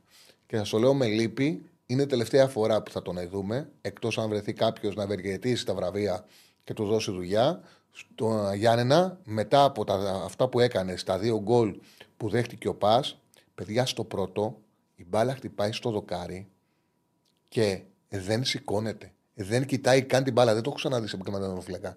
Η ομάδα παίζει κάτι. Αφήστε το δεύτερο που είναι δικό του 100% που φύγει το τέρμα και το άφησε κενό. αλλά έχουμε δει φυλάκε να αποφασίζουν να βγουν και να βγουν πιο αργά. Έκανε τέτοιο λάθος Κολοντίγιν και έτυχε και δεν το έβαλανε γκολ. Το βλέπουμε. Παιδιά στο πρώτο γκολ πέφτει κάτω δεξιά. Κοιτάει και δεν κοιτάει καν την μπάλα. Ούτε καν σκέφτεται να σηκωθεί ότι μπορεί σε επαναφορά να το φάει. Είναι πραγματικά δεν μπορώ να δικολογήσω αυτή την αντίδραση του τερματοφύλακα. Έπεσε και λες και, δεν... λες και έπεσε 60 χρονών άνθρωπος ήταν. Αν το δείτε, ήταν λες και έπεσε 60 χρονών άνθρωπος. Ε, ενημερώθηκε να ψάξει να βρει ομάδα.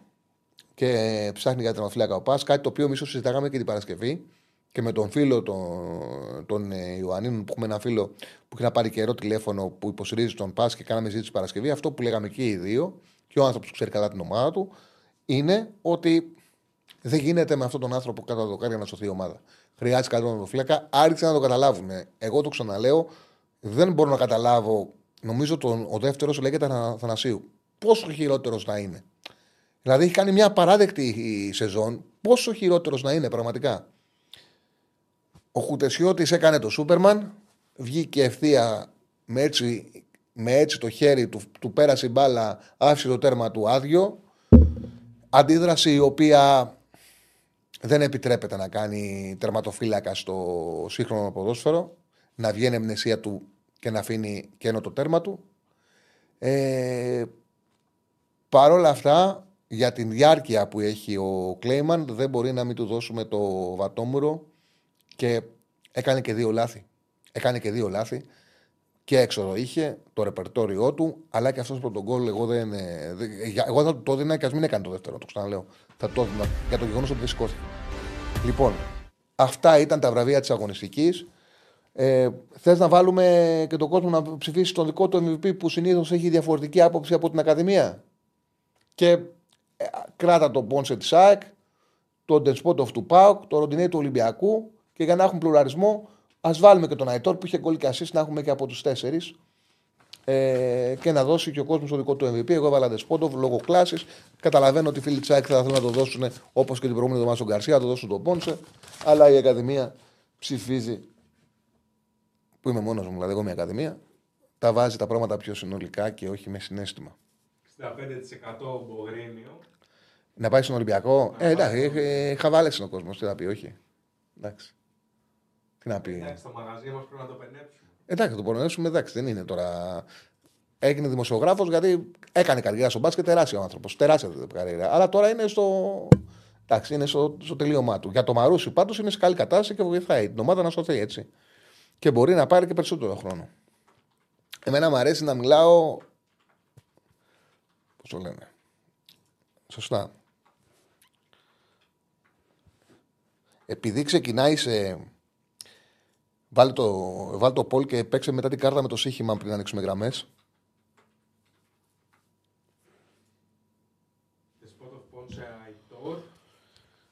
Και ποιον άλλο βάλαν, και Γκάτσινοβιτς. Ε, όχι, The Spot of Pon, ε, και Ροντινέη. Α βάλουμε ρε παιδί μου το καλύτερο από τις τέσσερις ομάδες. Λοιπόν.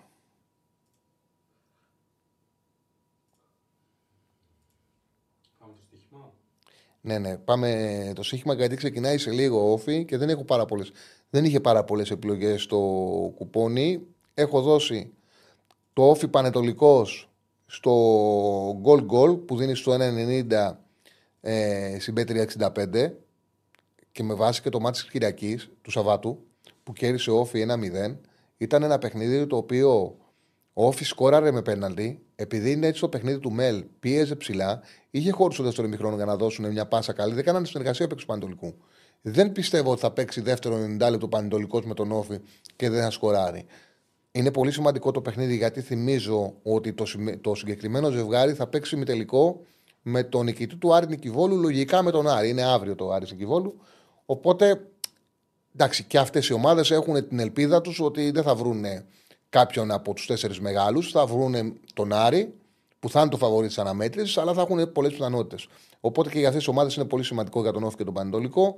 Νομίζω ότι ο Πανετολικός θα σκοράρει τον γκολ γκολ στο 1,90 και η δεύτερη επιλογή είναι στο League Cup Αγγλίας, Chelsea Middlesbrough, με την Chelsea με ασιατικό handicap 1,5 να δίνεται στο 1,70. Είχε χάσει 1-0 στο Middlesbrough. Ένα παιχνίδι που δεν ήταν καλή η Chelsea. Σε ένα παιχνίδι που μετά άρχισαν φήμες και για τον. Ε, ακόμα και για. ξαναφούντωσαν για την απόλυση του Ποκετίνο. Να πω πόσο σημαντικό είναι να περάσει η Chelsea την Middlesbrough. Ε, γιατί αν δεν τα καταφέρει, θα κινδυνεύσει για δεύτερη χρονιά βάσιμα να μείνει εκτός Ευρώπης. Το πρωτάθλημα είναι ένατη, υπάρχει απόσταση από τις ευρωπαϊκές θέσεις, δύσκολα να τα καταφέρουν να εξασφαλίσουν και με την αλλαγή και όλα ιδιοκτησίας είναι πιθανότατα η... είναι η μεγάλη ελπίδα να πάρουν ένα τίτλο. Δεν υπάρχει άλλη ελπίδα να πάρουν τίτλο, να πάρουν αμέσα ένα τίτλο. Τώρα είναι να πάνε να παίξουν τελικό. Με την ομάδα θα περάσει από το Fulham Liverpool αύριο. Να δώσουν ένα ματ για τίτλο. Ε, θα είναι αυτοκτονία να μην το πετύχουν. Η Middlesbrough είναι 11η στη Championship. Έχουν, έχει νομίζω 11 νίκες, 12 ήττες στο πρωτάθλημα. Δεν είναι ότι κάνει και μια εκπληκτική χρονιά. Και στο μεταξύ τους παιχνίδι το πρώτο έπρεπε να κερδίσουν.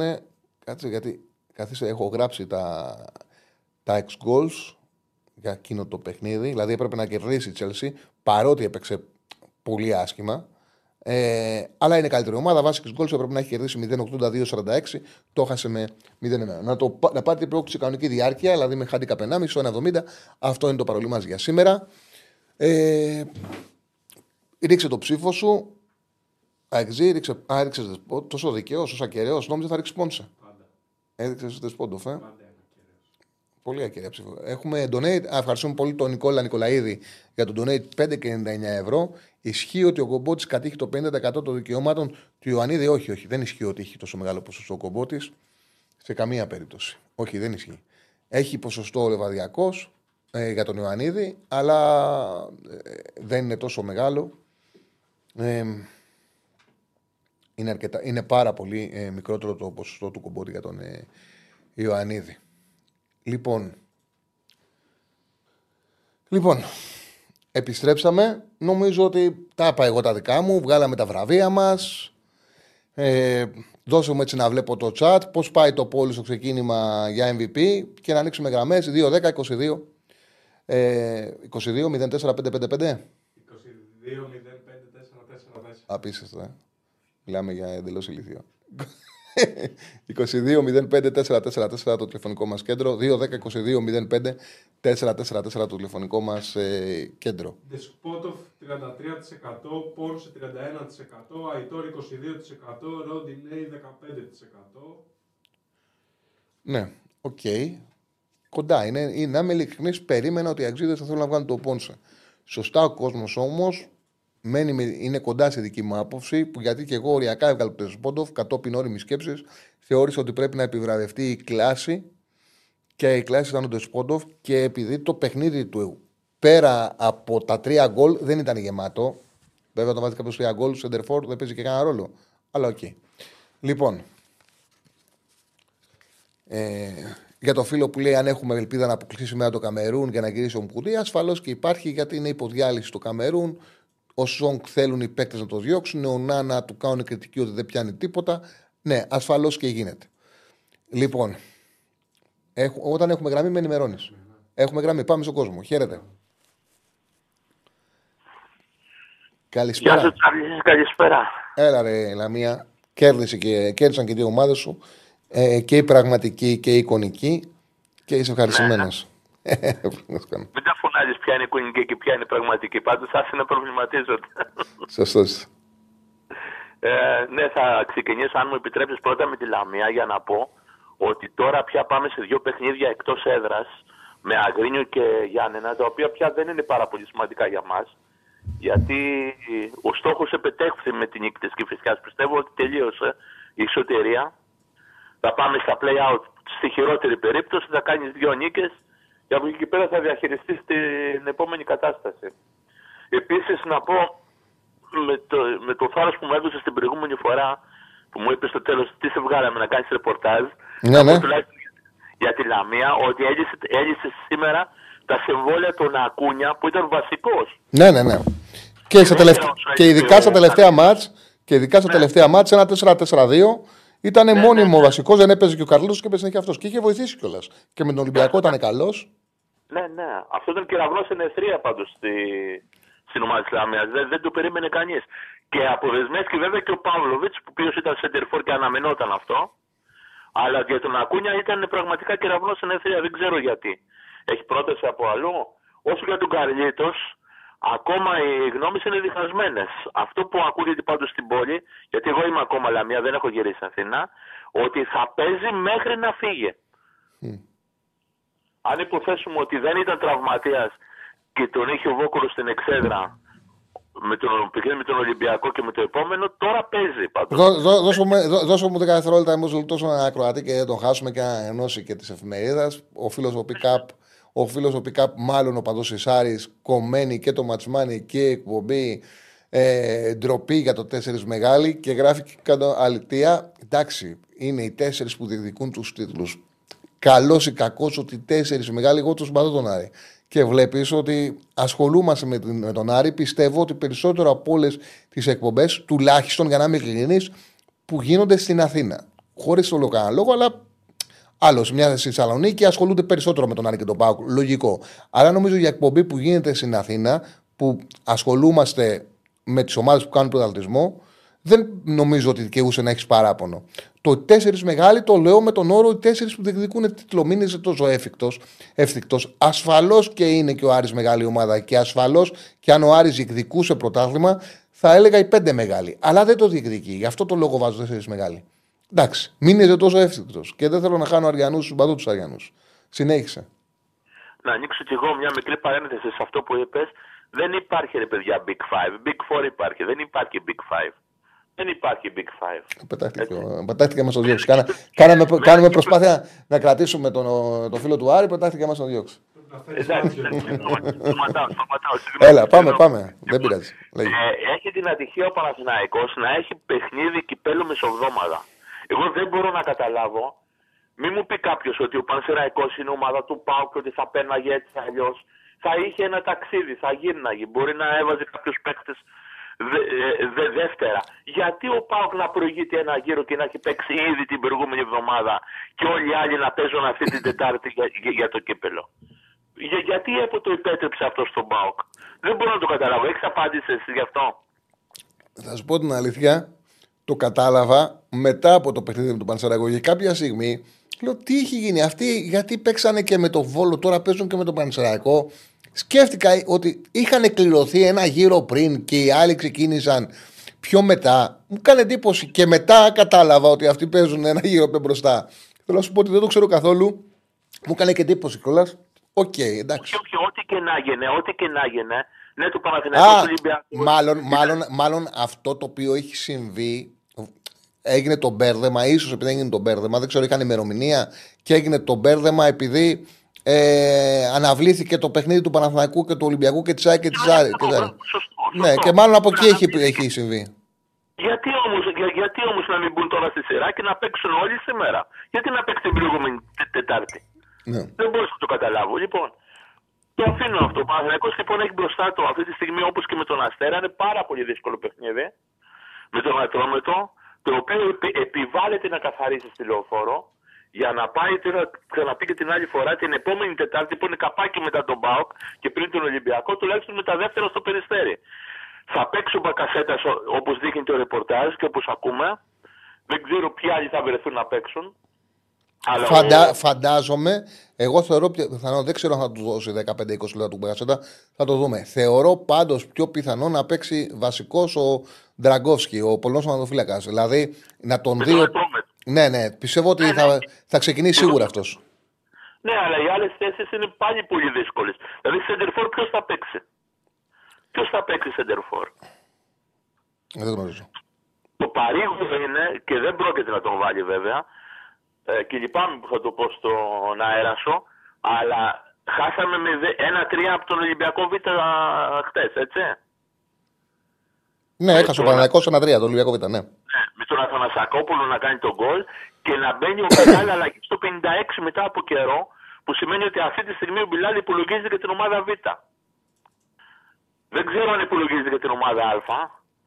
Πάντως τον μοναδικό παίκτη που είχε πάρει ο Τερήμα από την ομάδα Β, τον Φικάη, τον έβαλε χτε στην ομάδα Β να παίξει. Κανονικά. Άρα μάλλον δεν τον υπολογίζει για τον Ατρόμετο. Άμα δεν τον υπολογίσει και τώρα, πάει να πει δεν τον υπολογίσει ποτέ. Ναι, συμφωνώ κι εγώ. Τελειώνει το συμβόλαιο το καλοκαίρι. σω να είναι και μια τελευταία ευκαιρία να του δώσουν λίγο χρόνο με τον Αντρόμητο. Μπας και δούνε αν μπορεί να βοηθήσει τον Παναθηναϊκό. Αλλιώς δεν αποκλείεται να μην μπορεί να βοηθήσει τον, τον Παναθηναϊκό. Γιατί, γιατί δεν μπορεί, ρε παιδιά, γιατί να μην μπορεί. Δεν ξέρω, τι να σου πω. Δεν έχω την εικόνα. Και ο Πικάη και ο Σιδεράς. Ο Σιδεράς ειδικά με τον Γιωβάνοβιτς πήγαινε κάθε χρόνο στην προετοιμασία τα καλοκαιρινά. Ήταν βασικός σεντερμπάκ και μετά δεν έπαιρνε ούτε ένα λεπτό. Μπορούν κάποιοι παίκτες να ανεβούν. Κάποιοι μπορούν, κάποιοι δεν μπορούν. Αυτό το ξέρουν καλύτερα οι προπονητές. Τι να σου πω. Τώρα ο, ο Γιωβάνοβιτς είναι ένας προπονητής που δεν έδινε εύκολα ευκαιρία. Ήταν, ήταν, ήταν δύσκολος αυτά. Ήταν δύσκολος να αλλάξει την ομάδα του. Τώρα ο Τερήμ είναι ένας προπονητής που βλέπουμε ότι και τα παρακολουθεί τα παιχνίδια, το οποίο είναι σημαντικό.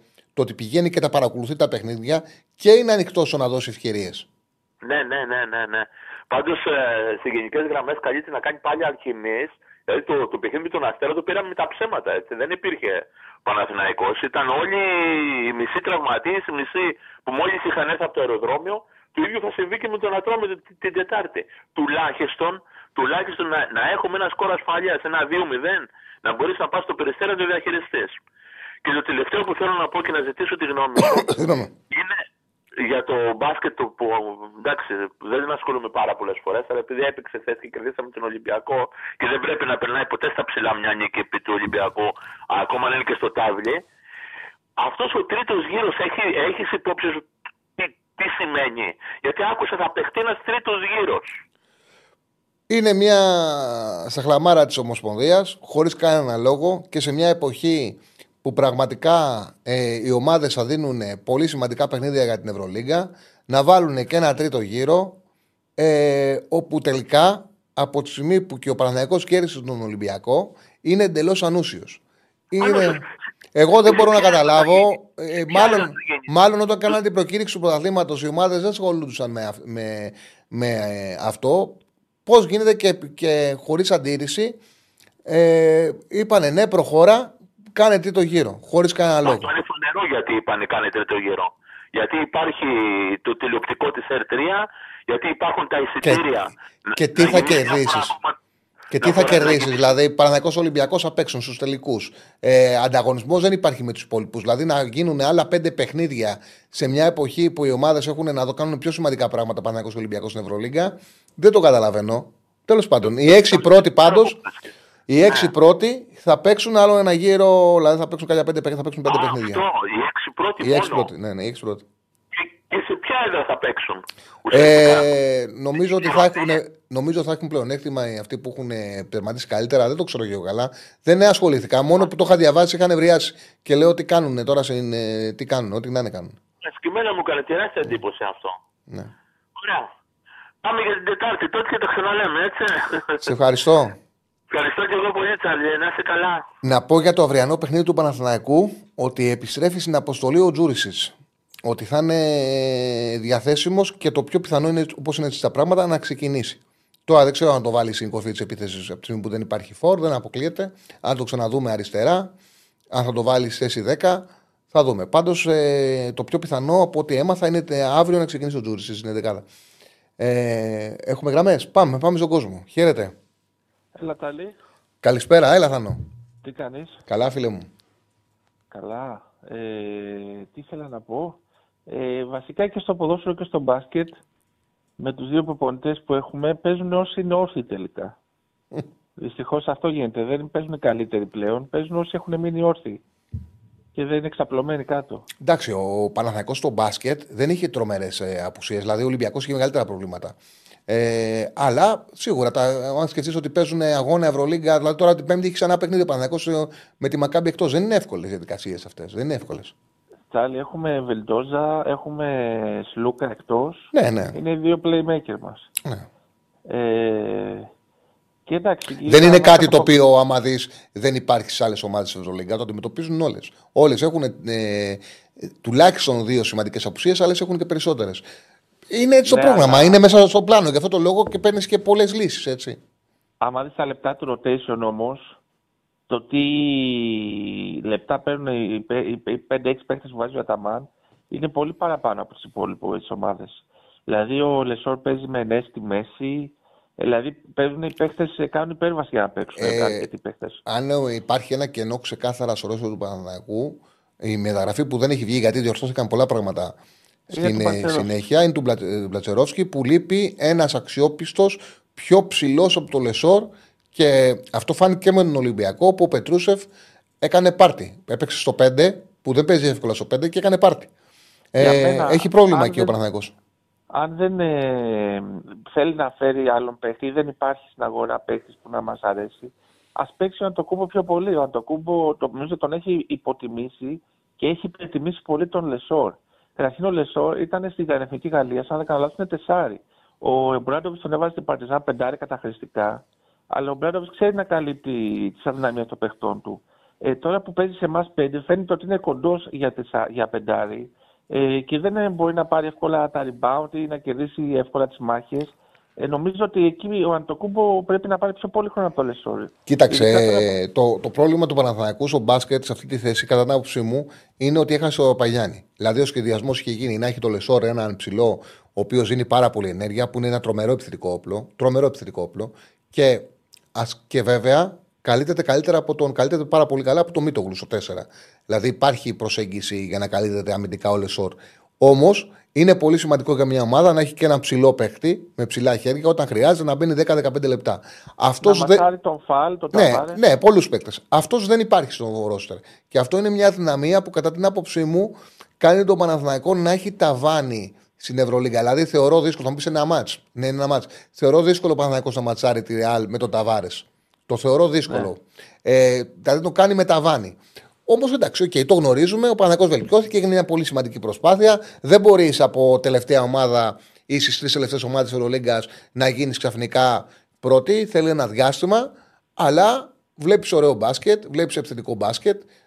Έχεις μια ομάδα η οποία μπορεί να μην είναι η καλύτερη στην Ευρώπη, αλλά είναι πλέον στις 4 με, με 5-6 καλύτερες ομάδες στην Ευρώπη αναμφισβήτητα. Ακολουθεί το σύγχρονο μπάσκετ. Δεν είναι για να, έχουμε, για να υπάρχουν και παράπονα για τον Παναθηναϊκό, έχω την, την αίσθηση. Ε, βήμα, Ε, βήμα γίνονται όλα. Κύριε, με- το θέμα είναι ότι με τον Φαλ θα παιχτούν ε, οι τίτλοι. Δηλαδή, εντάξει, τον Ταβάρης παίζει να τον βρεις ή μπορεί να μην φτάσει στο Final Four ή και ε, να μην τη βρεις στη Real, αλλά με τον ε, Φαλ θα παίξουν οι τίτλοι. Και τι έγινε στο Super Cup, είχε- τον είχε βάλει στο πρώτο ημίχρονο ε, με τον, ε, τον Αντοκούμπο πάνω στο Φαλ. Και ο Αντοκούμπο, δεν ξέρω αν ήταν και ο Φαλ, βέβαια τότε δεν ήταν στα πολύ καλά του, αλλά τον είχε σβήσει το Φαλ. Και από τότε σε εκείνο το μάτι δεν τον ξανάβαλε και γενικά δεν τον έχει ξαναβάλει πάνω στο Φαλ. Αν δεν θέλει να παίρνει παίχτη, πιστεύω ότι ίσως είναι η λύση ψηλέ, ε, Τσάλι ο Αντοκούμπο, γιατί, είναι ψηλ, ε, γιατί έχει μακριά χέρια, έχει άλμα. Ε, παίζει ο Πιστεύω ότι Εντοκούμπο. Να μπορεί να ξέρεις το ότι βρει. είχε και πρόβλημα. Προχώταν από τραυματισμό. Την προηγούμενη εβδομάδα είχε κάνει μια προπόνηση.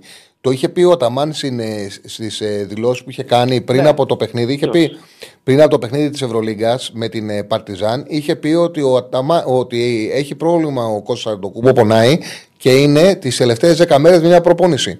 Οπότε Ναι, ίσως να είναι και αυτός ο λόγος όπου δεν μπορούσε να του δώσει παραπάνω χρόνο και παίξει τόσο Λιζόρ. Ναι, ο Πολωνός εγώ- δεν είναι εγώ για να το λέω- παίζει. Οπότε Ναι. Εγώ το λέω γενικά πάντως ότι θέλω περισσότερο χρόνο στον, ε, Λε- στον Αντοκούμπο και λιγότερο στο Λεσό. Πιστεύω ότι ταιριάζει πιο πολύ σαν πεντάρι. Και τέλος πάντων, ε, ε, είναι η άποψή μου αυτή. Ε, όχι, γενικά καλά το έχει πάει ο Ταμάν. Αν και εγώ, επειδή έχω μάθει από ο Μπράντοβιτ, δεν μπορώ αυτό το μπάσκετ ε, μόνο σου, ξέρεις, χωρίς πολλά συστήματα. Αλλά αυτό είναι το στυλ, το ξέραμε. Και γι' αυτό και έχει ταιριάξει. Γιατί ήρθε σε ομάδα με 12 νέους παίχτε και γι' αυτό έχει. Αλλιώς θα θέλαμε, θα, χα- θα χάναμε όλη τη σεζόν μέχρι να φτιάξει τα Ντα- συστήματα που θέλεις. Υπάρχουν παιχνίδια, δηλαδή ο Παναθηναϊκός, κατά την άποψή μου, αυτό που βλέπω εγώ, είναι ότι παίζει πιο καλή άμυνα από ό,τι φαινόταν βάσει του ρόστερ που δημιουργήθηκε και αυτό δεν μπορεί να πεις ότι δεν είναι Σίγουρα. έργο του επιτελείου του Αταμάν. Και υπάρχουν παιχνίδια που έχει παίξει καλό μπάσκετ. Δηλαδή με την Παρτιζάνο ο Παναθηναϊκός έπαιξε εκπληκτικό μπάσκετ.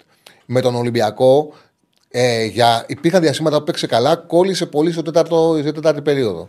Κόλλησε, νομίζω ότι αν έγινε λάθος ήταν ότι κράτησε πολύ στη τρίτη περίοδο τον Αν εκτός και δεν μπήκε μετά ξανά στο παιχνίδι. Ε, και αυτό του κάνει κακό Ναι. του Παναθηναϊκού. Τέλος πάντων. Δεν Εντάξει. λέω ότι δεν παίζουμε ωραίο μπάσκετ. Απλά λέω ότι δεν παίζουμε με τα, το κλασικό, το, πα- το, παλιό, το παλιό μπάσκετ με τα συστήματα που έχουμε μάθει από τον Ομπράντοβιτς, που ακολουθεί και ο Σάρας. Κατάλαβες τι λέω. Είμαστε πιο, αφήνει πιο πολλούς παίκτες του ελεύθερους. Ναι, οκ. Εντάξει, είναι το, σύστη- είναι το στυλ του αυτό, το ξέραμε όταν ήρθε. Και ξαναλέω γι' αυτό ίσως και βγήκε από τόσο γρήγορα, γιατί δεν χρειάζεται χρόνο για εκμάθηση πολύ. Η άμυνα είναι πάντα, πάντα θέμα θέλησης, πιο πολύ. Δηλαδή, άμα, άμα οι παίκτες ψηθούν να παίξουν άμυνα, θα παίξουν. Και με την ΕΦΕΣ δεν είχε αμυντικούς καλούς. Εντάξει, δεν είναι. Πρέπει να έχεις πόδια, να έχεις ικανότητες. Δηλαδή, η, ο Γκραντ με τον Ενάν. Δηλαδή, ο Ενάν ήρθε σαν κακός αμυντικός και βλέπουμε έχει γρήγορα πόδια και έχει και τη θέληση και παίζει. Ο Γκραντ τώρα έχει τρομερά στοιχεία για άμυνα. Είναι εκπληκτικός αμυντικός. Όταν ο Μίτογλου έλειπε σε 4, ο Πανακό είχε τεράστια πρόβλημα στην άμυνα. Ο Μίτογλου κάπως ε, βοήθησε να υπάρξει έτσι μια διόρθωση εκεί. Αλλά λείπει ο, το ψηλό το πέντε. Δηλαδή του κάνει μεγάλη ζημιά ο Παπαγιάννης στο σχεδιασμό του Παναθηναϊκού. Κάτι άλλο, Θάνο μου, πριν ολοκληρώσεις; Του τελείωσε η κάρτα, μάλλον, γιατί έπεσε η γραμμή. Του τελείωσε η κάρτα. OK. Okay. Ε, έχουμε γραμμές; ναι. Πάμε στον επόμενο. Ναι. Χαίρετε. Καλησπέρα. Καλησπέρα, φίλε. Ε, υποθέτω ότι πλέον έχεις μάθει ποιος είμαι. Ε, ναι, έχω μάθει. Φίλε, πε, ε, δώσουμε ένα το. Έχει βάλει γκολ ο Παναιτωλικός; Έκανε το 0-1. Περίμενε. Έτσι λέει. Περίμενε. Δεν έχει ακυρωθεί. OK, okay, εντάξει, φαίνεται ότι έχει βάλει γκολ ο Παναιτωλικός. Αν μετρήσει, σύλλητο μας. Έλα, πάμε. Λοιπόν, Χθε είπαμε ιστορικά γεγονότα. Τέλος πάντων, επειδή είπα κάτι για τον Ντομινίκ Βίλκιν και διάβασα μετά στο chat διαφωνίες. Ε, δεν ξέρω αν καταλαβαίνει. Προσωπική μου βέβαια γνώμη, να μην και λάθος. Αλλά ήταν το πρώτο ευρωπαϊκό ελληνικής ομάδας, οι οποίε ελληνικές ομάδες το παλεύανε για περίπου μια δεκαετία. Πριν από την έλευση του Ντομινίκ. Είναι αδιαφυσβήτητα ο μεγαλύτερος ξένος παίκτης βάσει βιογραφικού καριέρας και επίδρασης που είχε στη χρονιά που ήρθε. Ε, της ουσία ήταν ο καλύτερος παίκτης του Final ήταν η κύρια αιτία που σε βοήθησε να σπάσει την κατάρτα των ελληνικών ομάδων που δεν μπορούσαν να πάρουν ευρωπαϊκό. Ε, γι, αυτό, γι' αυτό ανέφερα ότι ήταν η μεγαλύτερη μεταγραφή που άλλαξε στην ουσία το, το, το, το τη ιστορία για όλες τις ελληνικές ομάδες στα ευρωπαϊκά κύπελα. Και, την, και έκανε την Ελλάδα την καλύτερη χώρα, μπασκετική χώρα στην Ευρώπη για περίπου μια δεκαετία. Ε, Τέλος πάντων, κλείνω με αυτό το μικρό. Δεν ξέρω αν συμφώνησε ή διαφωνήσει αυτό που πάει για τον Ντομινίκ. Ελπίζω ότι. Και τα, δεν μπορεί, είναι κάτι το οποίο δεν μπορεί να διαφωνήσει κανένας. Έτσι, δεν μπορεί να διαφωνήσει κανένας με αυτό. Λοιπόν. Ε, και ήθελα να πω κάτι για τα, για τα μάτια Σαββατοκύριακου. Και θα πω για τον Ολυμπιακό. Μπορεί, μπορεί να πούνε ότι δεν το λέω για τον Παναθηναϊκό, γιατί τον Παναθηναϊκός ισχύουν τα ίδια. Πρώτα απ' όλα, δεν μπορώ να καταλάβω τη λογική των δημοσιογράφων. Την κάνουν και οι δημοσιογράφοι όταν μιλάγανε για το Σπόραρ, την κάνανε και προχθές για, το, για τον επιθετικό του Ολυμπιακού. Ε, εντάξει, ρε παιδιά, δηλαδή. Βγαίνει, βγαίνει, βγαίνει τον Αντοφύλακα και κάνει μια τραγική έξοδο. Χτυπάει μπάλα, κυριολεκτικά χτυπάει μπάλα πάνω στον παίχτη και μπαίνει γκολ. Και διαβάζει την επόμενη μέρα που έκανε ένα γκολ που κέρδισε ένα απέναντι και νομίζω ότι ο παίχτης έχει παίξει να πούμε το απίστευτο παιχνίδι. Ναι, εντάξει, αυτό είναι. Μα αυτό λέω και εγώ συνέχεια. Ότι ρε παιδιά, μπάλα παίζει όλη μέρα. Ασφαλώς μπορεί να στείλει την μπάλα στα δίκτυα, αν το πω. Όλη μέρα με την μπάλα είναι, ναι. Δηλαδή, τα ίδια ακόμη για το Σπόρα. Δηλαδή, που ο Σπόρα έδωσε απαντήσεις. Τι απαντήσεις έδωσε, ρε φίλε. Επιθετικός είναι ο οποίος έχει μια αλφα καριέρα, έχει μια αλφα ιστορία στη Δηλαδή, εντάξει, εμένα και εσένα, άμα βάλουμε και το, το κλωτσάμε λίγο το τόπι, ένα γκολ θα το βάλουμε το ρημάδι που λέει ο λόγος. Καταλαβαίνεις τι θέλω να Μα όταν κάνει. Προπονείς όλη μέρα, προπονείς όλη μέρα επί 30 χρόνια στη ζωή σου. Μα αυτό που δεν καταλαβαίνω, γιατί πολύ ώρα το βάζεις κλειάρχε και συμφωνώ πολύ σε αυτό, γιατί μου έχει τύχει πολλές φορές να κάνω κριτική σε ένα παίκτη και να πεις. Θυμάμαι μάλιστα, ε, θυμάσαι τον γκολ που έχει βάλει ο Σαρίγκη με την ντερ. Ε, ναι, ναι, ναι, ναι. Μου λέγανε.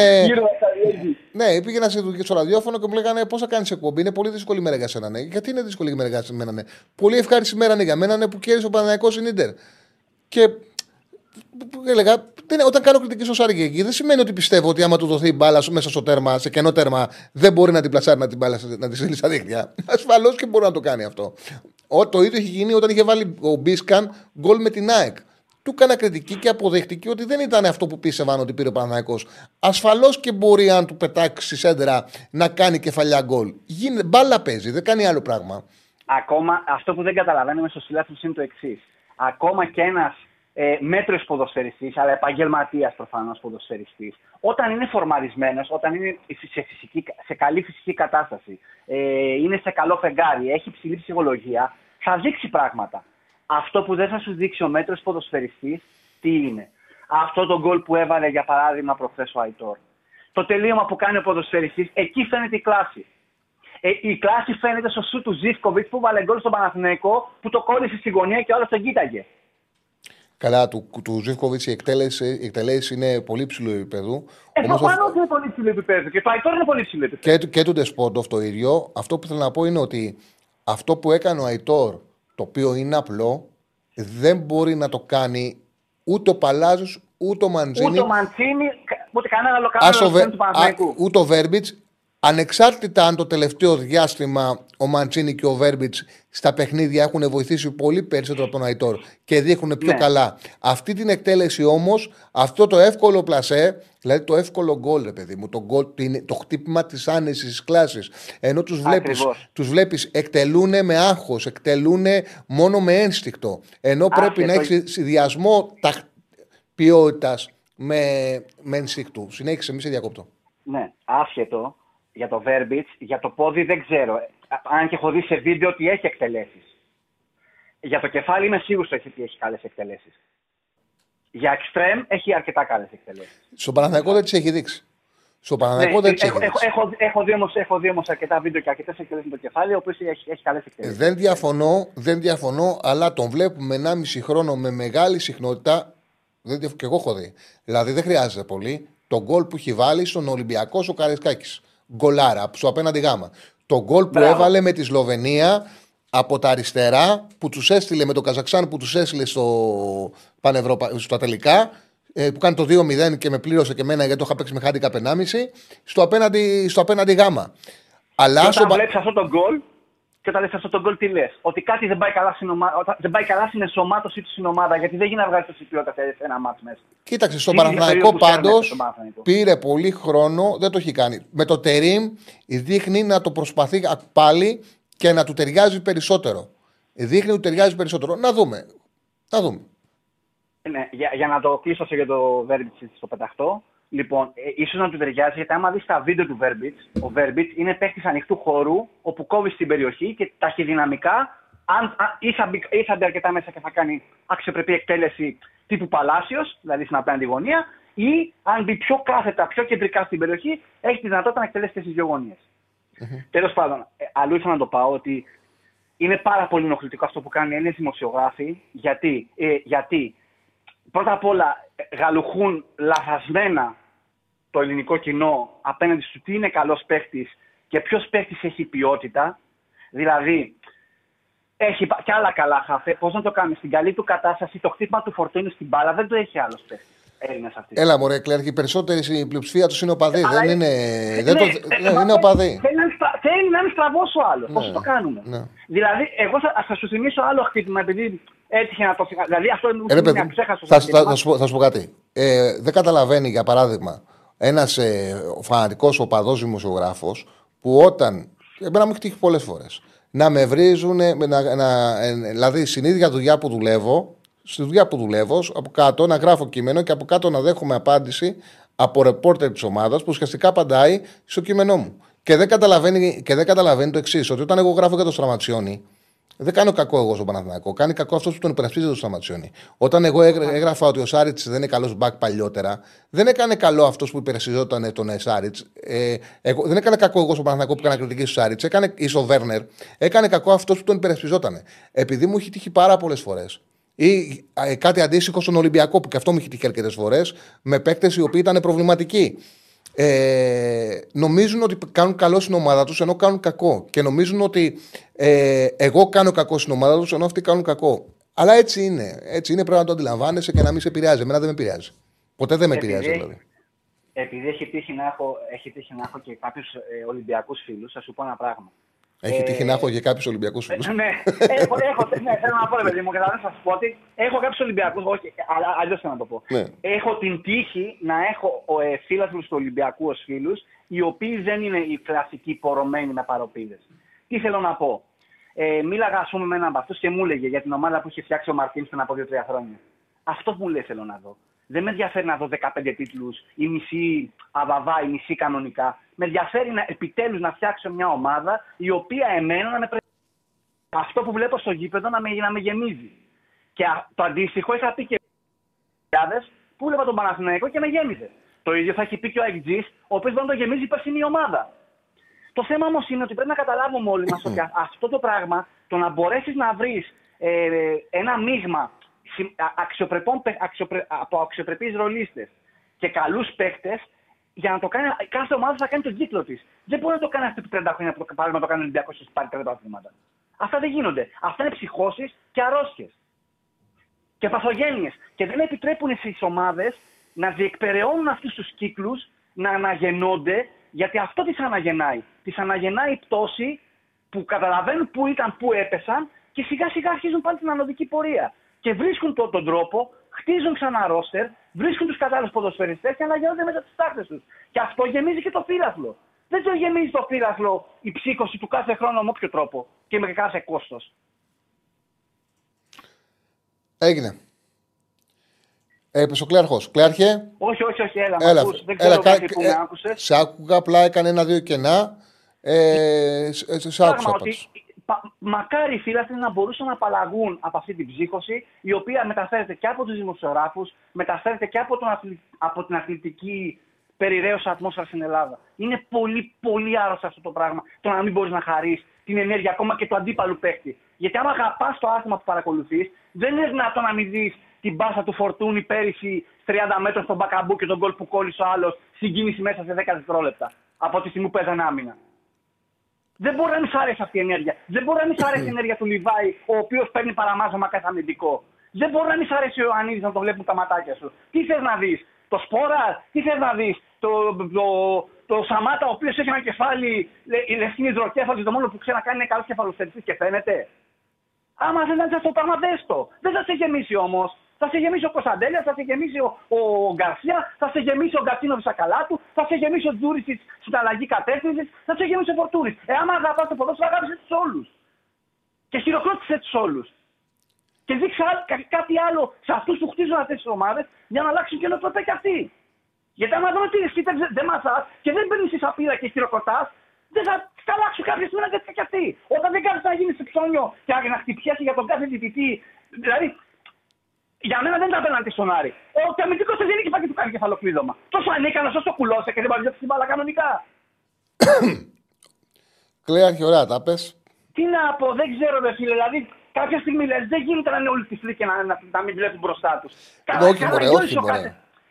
Εγώ, νο- εγώ, Μια νομίζω, φάση- εγώ απλά νομίζω σε αυτό και θα σε δώσω να, να ολοκληρώσεις ότι η πλειοψηφία καταλαβαίνει. Απλά αυτοί που νιώθουν την ανάγκη να πούνε την παράξενη άποψή τους ε, είναι οι λίγοι, αλλά έχουν την ανάγκη το στρεβλό να το επικοινωνήσουν. Ε, αυτή είναι η διαφορά για μένα.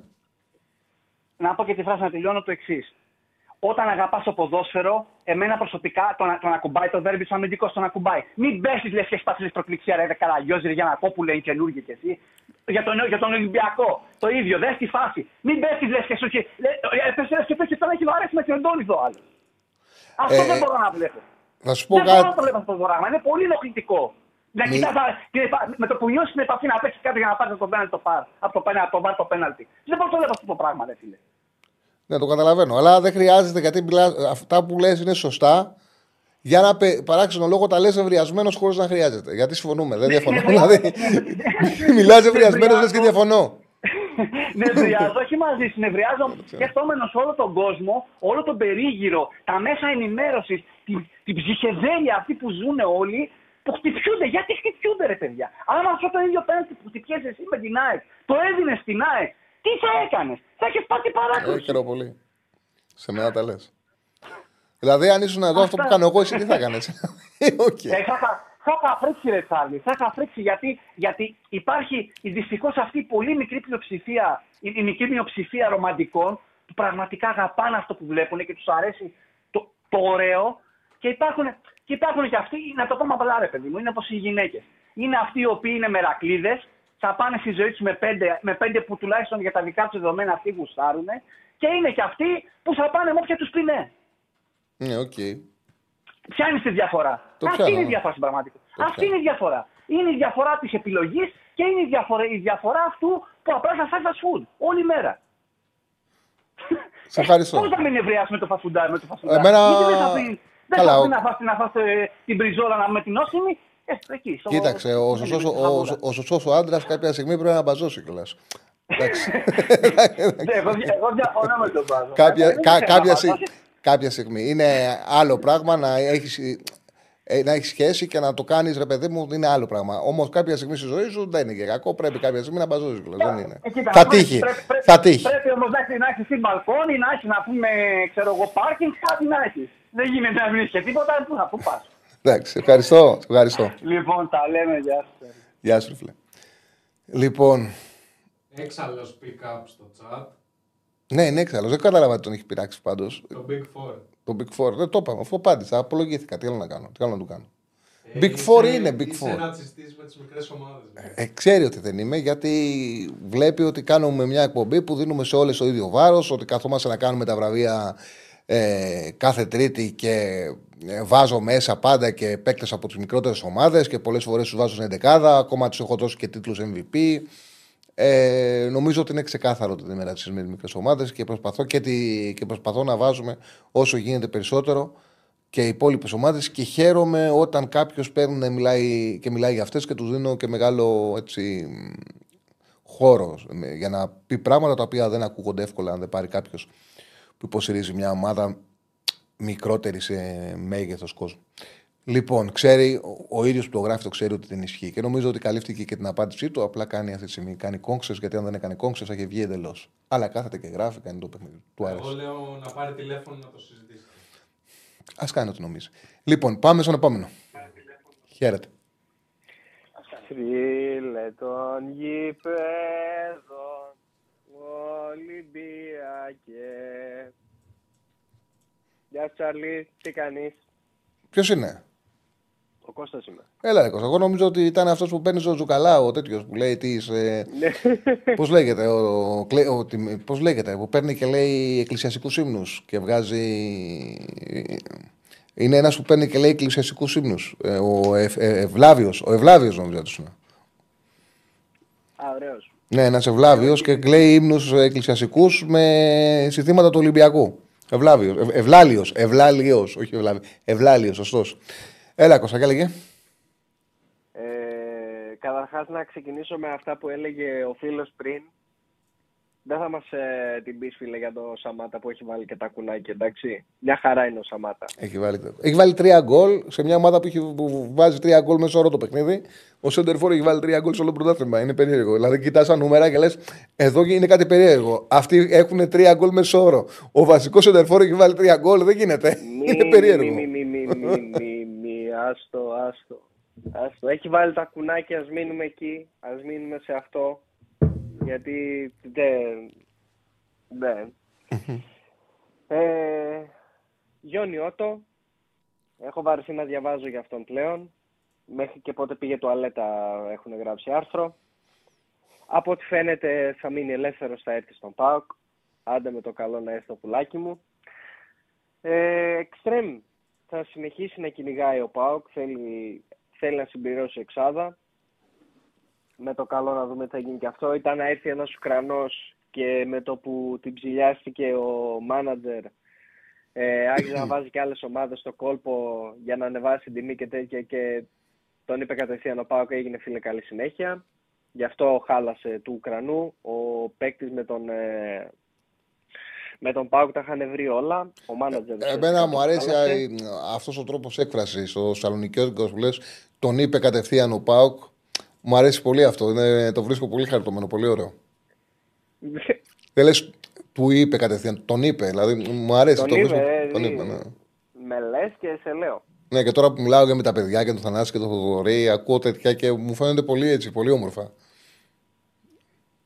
Ε, έχουμε, λίγο- είμαστε λίγο πιο, πιο κυμπάριδες ε, στην ομιλία. Ισχύει, ισχύει. πιο γεμάτοι. Ισχύει. Ε, αυτά γενικότερα το ρεπορτάζ. Επίσης για αυτό που ε, και ένας άλλος φίλος πήρε και εκνευρίστηκε γιατί παι- δεν παίζει ο Πάουκ κύπελα αυτή τη στιγμή και παίζουν οι υπόλοιποι. Αδερφέ, ο Πάουκ είναι σύμφωνα με το, με το πρόγραμμα. Οι άλλοι δεν είναι σύμφωνα Ναι, οι άλλοι, με το οι πρόγραμμα. άλλοι κάνουν πίσω. Ο Πάουκ κανονικά ε, τώρα. Ο δεν Πάουκ έπρεπε μπορεί να παίζει. πάει να δώσει το τελικό πιο νωρίς. Να πάει στο τελικό και να Ναι, ο περιμένει. Πάουκ θα παίξει τελικό μόνος του και θα περιμένει το, τον άλλον. Μμμ. Έτσι, ο- έτσι, μα ουσιαστικά αυτό έχει γίνει τώρα. Ο Πάουκ είναι ουσιαστικά ήδη ημιτελικό γιατί Ναι, ναι, εντάξει, ναι, ναι, ναι. το καθάρισε Ναι. και κάθεται και βλέπει τώρα. Μμμ. Περιμένει. και στους 16 είμαστε, περιμένουμε να δούμε ποιοι θα έρθουν από τους 32 στο conference. Γενικά ο Πάοκ αυτή τη στιγμή είναι σε μια φάση που περιμένει. Περιμένει. Παιδιά, εγώ είμαι. Εδώ, ελάτε. Ωραία Ε, πράγματα. ευχαριστούμε πολύ το φίλο που υπογράφει σαν Μελινίκ Κινίτς. Μελινίκ Κινίτ, καλά το βλέπω. 2,40 και 49 ευρώ το Τον ευχαριστούμε πάρα πολύ. Θεσσαλονίκη, Εμβούργο, Εδιμβούργο, Θεσσαλονίκη, Ενδιβούργο. Ίσον δύο εκπομπές Τσάρλι, Αελάρα. Α, κάνει το ταξίδι Θεσσαλονίκη, Εδιμβούργο και έχει ακούσει δύο εκπομπές. Φίλε, σε ευχαριστούμε πάρα πολύ και για την ανάγκη να δώσει τον donate σου. Σε ευχαριστούμε πάρα πολύ, φίλε. Και ελπίζουμε να σου κάναμε πιο ωραίο το ταξίδι σου και να περάσει και καλά. Συνέχισε. Τσάρλι, σε μια πιο γενική συζήτηση, κάτι που έχω προ- προσέξει και είναι τώρα, επειδή μου ήρθε και λόγω Μαξίμοβιτς, αλλά όσο το σκεφτόμουν, είναι κάτι το οποίο έχουμε δει να ξαναγίνεται και, γίνε, και νομίζω ότι θα γίνεται όλο και πιο συχνά. Επειδή το ελληνικό πρωτάθλημα είναι ενός πολύ συγκεκριμένου επίπεδου, προς το παρόν τουλάχιστον, αν και αρχίζουν να γίνονται βήματα προς το καλύτερο, πιστεύω, σε γενικές γραμμές, ε, κάτι που πρόσεξα με τις μεταγραφές είναι ότι το pool παικτών το οποίο έχει μία αλφα ποιότητα και είναι διατεθειμένο να έρθει στην Ελλάδα είναι πολύ συγκεκριμένο. Οπότε, τουλάχιστον μέχρι να φτάσεις σε ένα αρκετά υψηλό επίπεδο το ελληνικό πρωτάθλημα, μιλάω δηλαδή να είναι 12ο, 10ο στην κατάταξη του ΕΦΑ, δηλαδή δεν μιλάω για ένα-δύο χρόνια, μιλάω για να γίνει μια αισθητή διαφορά σαν πρωτάθλημα. Κάτι μου λέει ότι αυτά που είδαμε τώρα με τον Μαξίμοβιτς, που στην αρχή ήθελε ο ΠΑΟΚ, μετά πήγε πίσω ο ΠΑΟΚ και μπήκε και ο Παναθηναϊκός. Τελικά τον πήρε ο Παναθηναϊκός. Προσπάθησε να μπει σφίνα και ο Ολυμπιακός. Ό,τι έγινε με τον Ντεσπότοφ πάλι καλά πήγανε στην πρώτη τους ε, επιλογή τον, ε, τον Σολμπάκεν. Να είναι καλά τα παιδιά. Ε, ότι λίγο πολύ θα βλέπουμε όλες τις ελληνικές ομάδες, το Big Four, pick up το Big Four, το Big Four φίλε, οι τέσσερις, ε, θα τους βλέπουμε λίγο πολύ να προσπαθούν να χτυπάνε τους ίδιους παίκτες. Όχι απαραίτητα ότι όλοι οι παίκτες, όλοι θα πηγαίνουν σε αυτούς, αλλά ότι αυτό το πράγμα θα γίνει πιο συχνό φαινόμενο. Κοίταξε. Γιατί είναι συγκεκριμένοι παίκτες που έχουν μια υψηλή ποιότητα και είναι διατεθειμένοι να έρθουν στην Ελλάδα.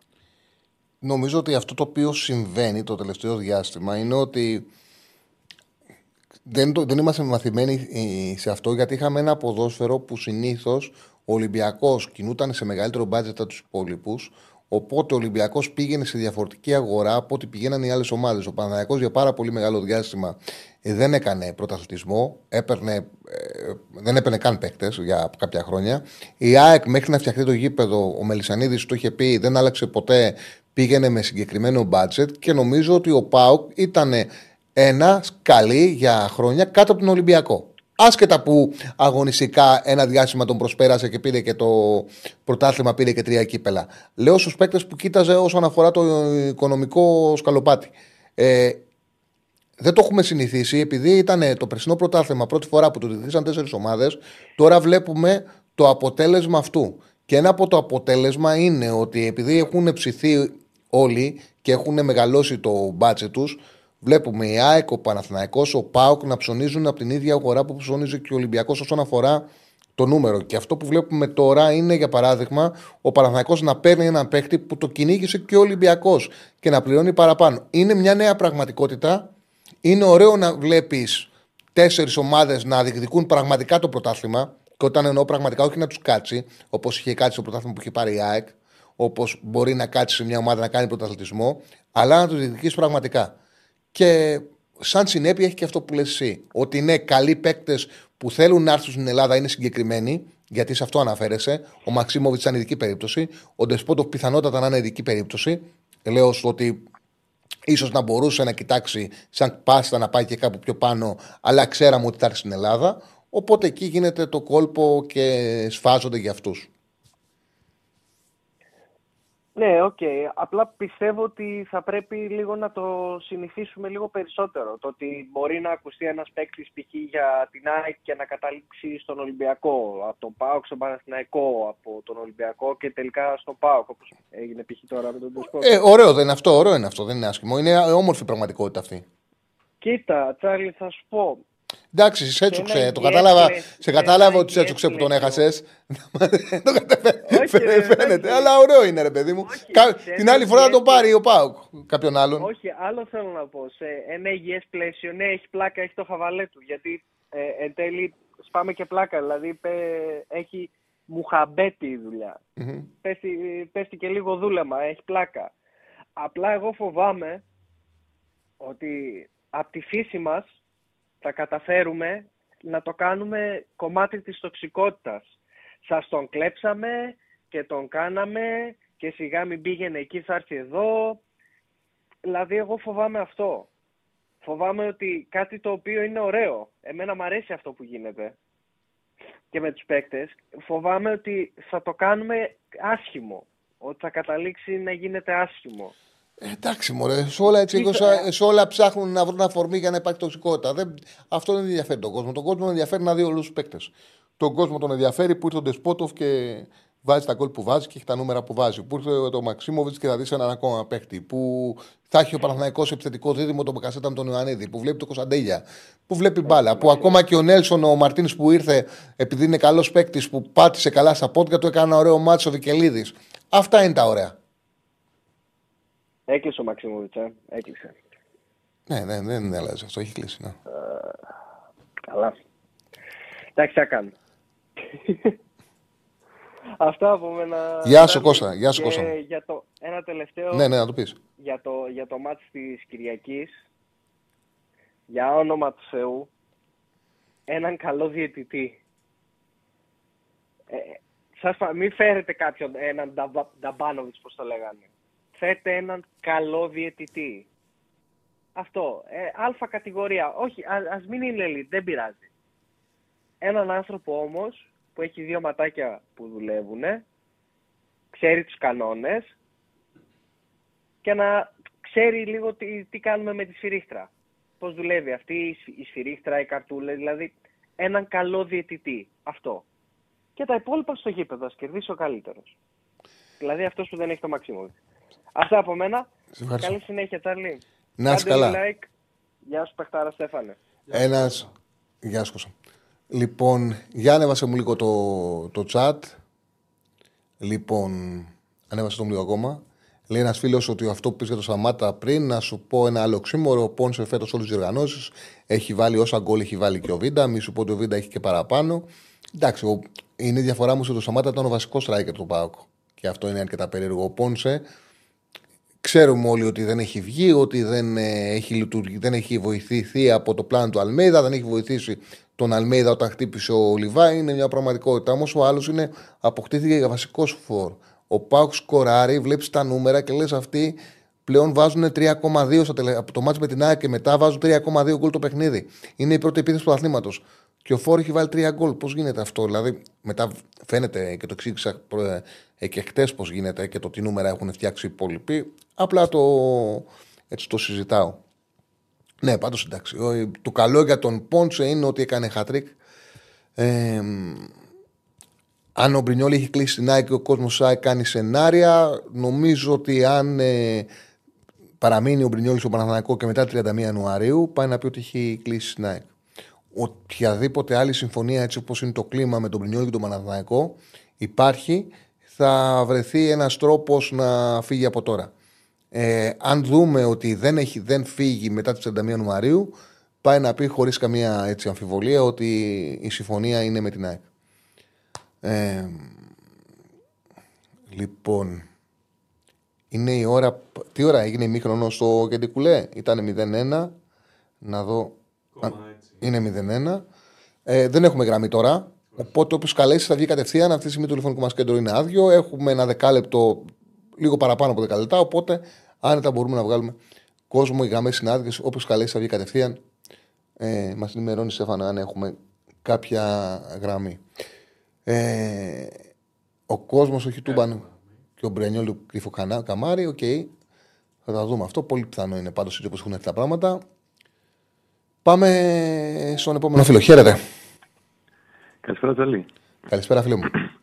Θα ήθελα να ρωτήσω, επειδή δεν έχω καμία ιδέα ε, και έχω ακούσει κάποια διάφορα πράγματα, τι γίνει, ξέρεις τι γίνεται με τον Κουέστα στον Άρη; Ε, δεν γνωρίζω, όχι, δεν το είχα ψάξει. Τώρα από τα μηνύματα είδα και εγώ ότι, είχε, ότι υπάρχει κάποιο θέμα. Φαντάζομαι ότι θα ξέρεις για το ότι. Πάνω έχω κάτω θα τον ξέρεις ιδέα περισσότερα για το- πράγματα Ναι. από μένα. Όχι, Γιατί όχι, τι έχει όχι. συμβεί με τον Κουέσσα και τον Άρη; Εκτός δεν ότι. έχω καταλάβει. Ε, Ακούγεται ότι θα παραμεριστεί, ότι ήταν απλήρωτος. Απλά ήθελα να δω αν έχεις κάποιο ρεπορτάζ, να ξέρεις κάτι. Όχι, δεν έχω. Ξέρω ότι, στον, ότι ο Μάτζιος ήταν πάρα πολύ ευχαριστημένος από αυτόν. Ότι στον Άρη ήταν πολύ ευχαριστημένοι από αυτό το οποίο έκανε ε, στο κύπελο. Ότι πρόβλημα είχε και είχε ενοχλήσει και πριν το μάτς κυπέλου με τον ε, Ολυμπιακό και έσυξα δόντια για να παίξει. Ε, θα μάθω γιατί πραγματικά ότι υπήρχε θέμα στην εκπομπή το διαπίστωσα. Δεν είχα Ναι. τέτοια ενημέρωση.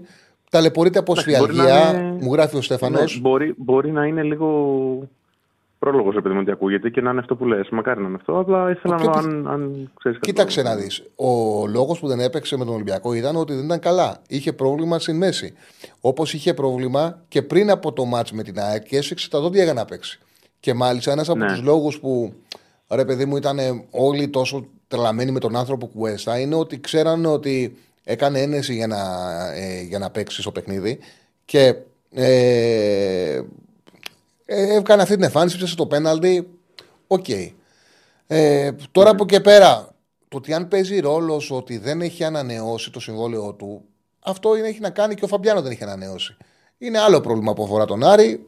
Εντάξει, εγώ νομίζω ότι τον Κουέστα θα τον κρατήσουν. Το δύσκολο είναι ο Φαμπιάνο. Αυτό πιστεύω εγώ. Δεν πιστεύω ότι υπάρχει ναι, κάποιο οκ. πρόβλημα. Εντάξει, μακάρι, μακάρι, οκ. Ε, και για να μην κρατάω και τη γραμμή, δεν έχω κάτι άλλο να ρωτήσω. Άμα θες και ένα σχολιάκι για την εβδομάδα, τι πιστεύεις ότι θα γίνει, πώς τη βλέπεις το κύπελο, αυτά. Ευχαριστώ πολύ. Να είσαι καλά, να είσαι καλά. Εντάξει. Για την ομάδα νομίζω ότι καταλαβαίνει ο κάθε Αρειανός ότι είναι πολύ σημαντική η επιστροφή του Μάντζιου. Ότι είναι σκληρή, ότι έχει αποκτήσει ταυτότητα. Ο Άρης έχει ένα πρόβλημα, δεν έχει. Δηλαδή φάνηκε με τον Ολυμπιακό. Στα παιχνίδια τα οποία κατάφερε και τα πήγε καλά και πήρε αποτέλεσμα, δεν έμεινε πίσω στο σκορ. Έτσι όπως παίζει, με αντίπαλο υψηλού επίπεδου, έχει ένα πρόβλημα όταν μένει πίσω στο σκορ. Μοιάζει σαν να μην έχει τι να κάνει στο γήπεδο. Γιατί έχει μάθει να περιμένει χαμηλά, να πιέζει, να αφήνει την μπάλα στον αντίπαλο και μέσα από κερδισμένες μάχες, μέσα από μια γρήγορη πάσα σε κόψιμο του δεξιού εξτρέμ, του αριστερού εξτρέμ, κυρίως του Λεϊμάνοφ, να ψάχνει για την επίθεση ή από όσα μπορεί να δώσει ο Μωρόν που δίνει πάρα πολλά πράγματα. Όμως όλα αυτά για να βγουν πρέπει να έχει σκορ να υπερασπιστεί. Με τον Ολυμπιακό δεν είχε σκορ να υπερασπιστεί και μοιάζε. Δεν είχε και δυνάμεις, εντάξει, είχαν χαθεί και δυνάμεις την Τετάρτη, αλλά μοιάζε σαν να μην έχει ε, ρόλο, σαν να μην έχει αποστολή στο γήπεδο. Αυτό είναι ένα πρόβλημα για τον Άρη. Αλλά σίγουρα, εντάξει, φτιάχτηκε κάτι. Ξέρεις, ξέρεις είναι ο Άρης, έχει ένα σύνολο. Γενικά η Σαλονίκη ακούγεται το Φαμπιάνο παίζει να πάει στον Πάο και για ΑΕΚ ακούγεται το Φαμπιάνο. Ε, τι να σου πω τώρα. Πιστεύω ότι αν είναι να καταλάβει ο... η Κασία τώρα κάνω. Αν είναι να καταλάβουν στον Άρη ότι θα, δεν μπορούν να το ανανεώσουν, μπορεί να πάρουν κάτι και να το δώσουν στην ΑΕΚ. Καλές σχέσεις έχουν. Ε, Καλές σχέσεις ο Καραπίδης. Να, μην το δώσει- να μην πάει ο Φαμπιάνος ανταγωνιστή ε, στο, της ΑΕΚ, αλλά και, σ- και στον ε, αιώνιο εχθρό του, του Άρη. Νομίζω ότι αν περ- δεν είναι και τυχαίο το ότι ήρθε ο Ρόουζ. Οπότε εγώ κρατάω μια επιφύλαξη μήπως μέχρι τέλος του μήνα πάει στον ε, στην ΑΕΚ. Θα τα δούμε τώρα σκέψεις διαβάζοντας τα μηνύματα σκέψεις μου τις επικοινωνώ μιλώντας. Δεν είναι κάτι το οποίο το γνω- ρεπορτάζ γνωρίζω με βάση τη λογική και τον τρόπο που λειτουργεί το ελληνικό ποδόσφαιρο σας μιλάω. Πάμε στον τελευταίο φίλο για σήμερα. Χαίρετε. Προβλέψει, ε, στοίχημα δώσαμε νωρίς το goal goal στο off πανετολικό που είναι 0-1. Γιατί το εξήγησα κιόλας ότι όπως είδα το παιχνίδι του αθλήματος, δύσκολα να καλύψει πάλι το 0 όφη.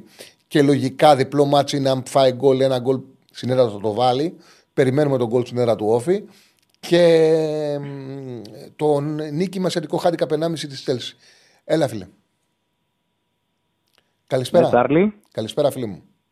Καλησπέρα. Ε, Μάνος από το Περιστέρι. Γεια σου, Μάνο.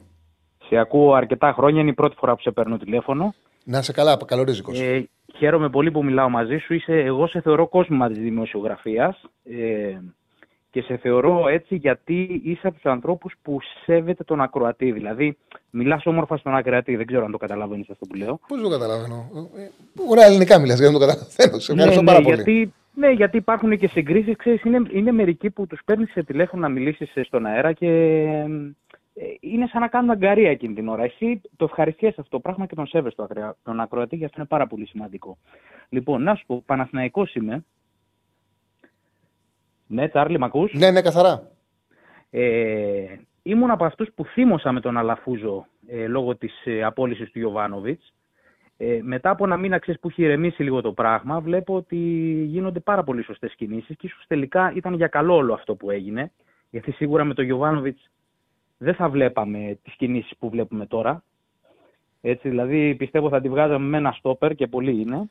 Προσπαθούσα αυτό να το εξηγήσω σε φίλους μου και δεν μπορούσα να το κάνω γιατί η αλήθεια είναι ότι και εγώ δεν περίμενα το μέγεθος όσων θα ακολουθήσουν. Είχα ρεπορτάζ, ήξερα ότι ήθελε να κάνει μεταγραφές, δεν τον άφηνε. Δεν Ναι. ήταν εύκολο με τον Γιωβάνοβιτς. Καταλάβαινα γιατί συμβαίνει. Είχα πει έγκαιρα για το τι συμβαίνει. Νομίζω το αποτέλεσμα είναι ξεκάθαρο. Μένει να δούμε αν θα απο... Ξεκάθαρο, θα μα κατακτηθεί και ο ε, τίτλος. ξέρεις τι, δεν, νομι- δεν νομίζω ότι και κανένας Παναθηναϊκός, κανένας μέσος Παναθηναϊκός περίμενε αυτές τις κινήσεις. Ειδικά του Μπακασέτα και του, του Μαξίμοβιτς. Οι οποίες είναι μεταγραφές όχι από το πάνω ράφι, απλά είναι από το πέμπτο όροφο. Έτσι, νομίζω κανένας Παναθηναϊκός και κανένας Έλληνας φίλαθρο οπαδός Και δεν τις ξέρεις, περίμενε και αυτέ ξέρεις, είναι, και, είναι και κάτι άλλο. Είναι μια πολύ σημαντική, το οποίο δεν είναι λεπτομέρεια. Δεν είναι μόνο αυτοί οι δύο. Βλέπεις ότι έχει πρόβλημα στο τέρμα. Πόσες φορές έχουμε δει ελληνικές ομάδες να αφήνουν μια τρύπα; Πάει και σου παίρνει, δεν πάει να κοροϊδέψει συλλογική. Μ, Παίζει καλά ο Λοντίγκιν να πάρουμε ένα να του δώσουμε 100 χιλιάρικα. Να πάρουμε ένα φτηνό. Για δεύτερο, δεν θα λέγει Ναι, κανένας ναι. τίποτα. Μα- Κανένας δεν θα μα λέγει πάει τίποτα. Πάει και παίρνει τερματοφύλακα από πάνω ράφι διεθνή με την εθνική Μπράβο, Πολωνία. Σου εθνικής, παίζει- εθνική Πολωνία. Ναι, ναι, ναι, ακριβώς, ναι. ακριβώς. Βλέπεις ότι τέτοιο. Και παίζει σε- ο Γετβάη. και σε- παι- Έχει ψηλοπαίξει ο Γετβάη το τελευταίο διάστημα. Δεν από πάει να πρωτάθλημα- κοροϊδέψει. Παίρνει δύο στόπερ. Δηλαδή θέλω να σου πω ότι δείχνει ότι πάει αγωνιστικά να το πλαισιώσει από παντού. Δεν ε, κάνουν της ελληνικής λογικής.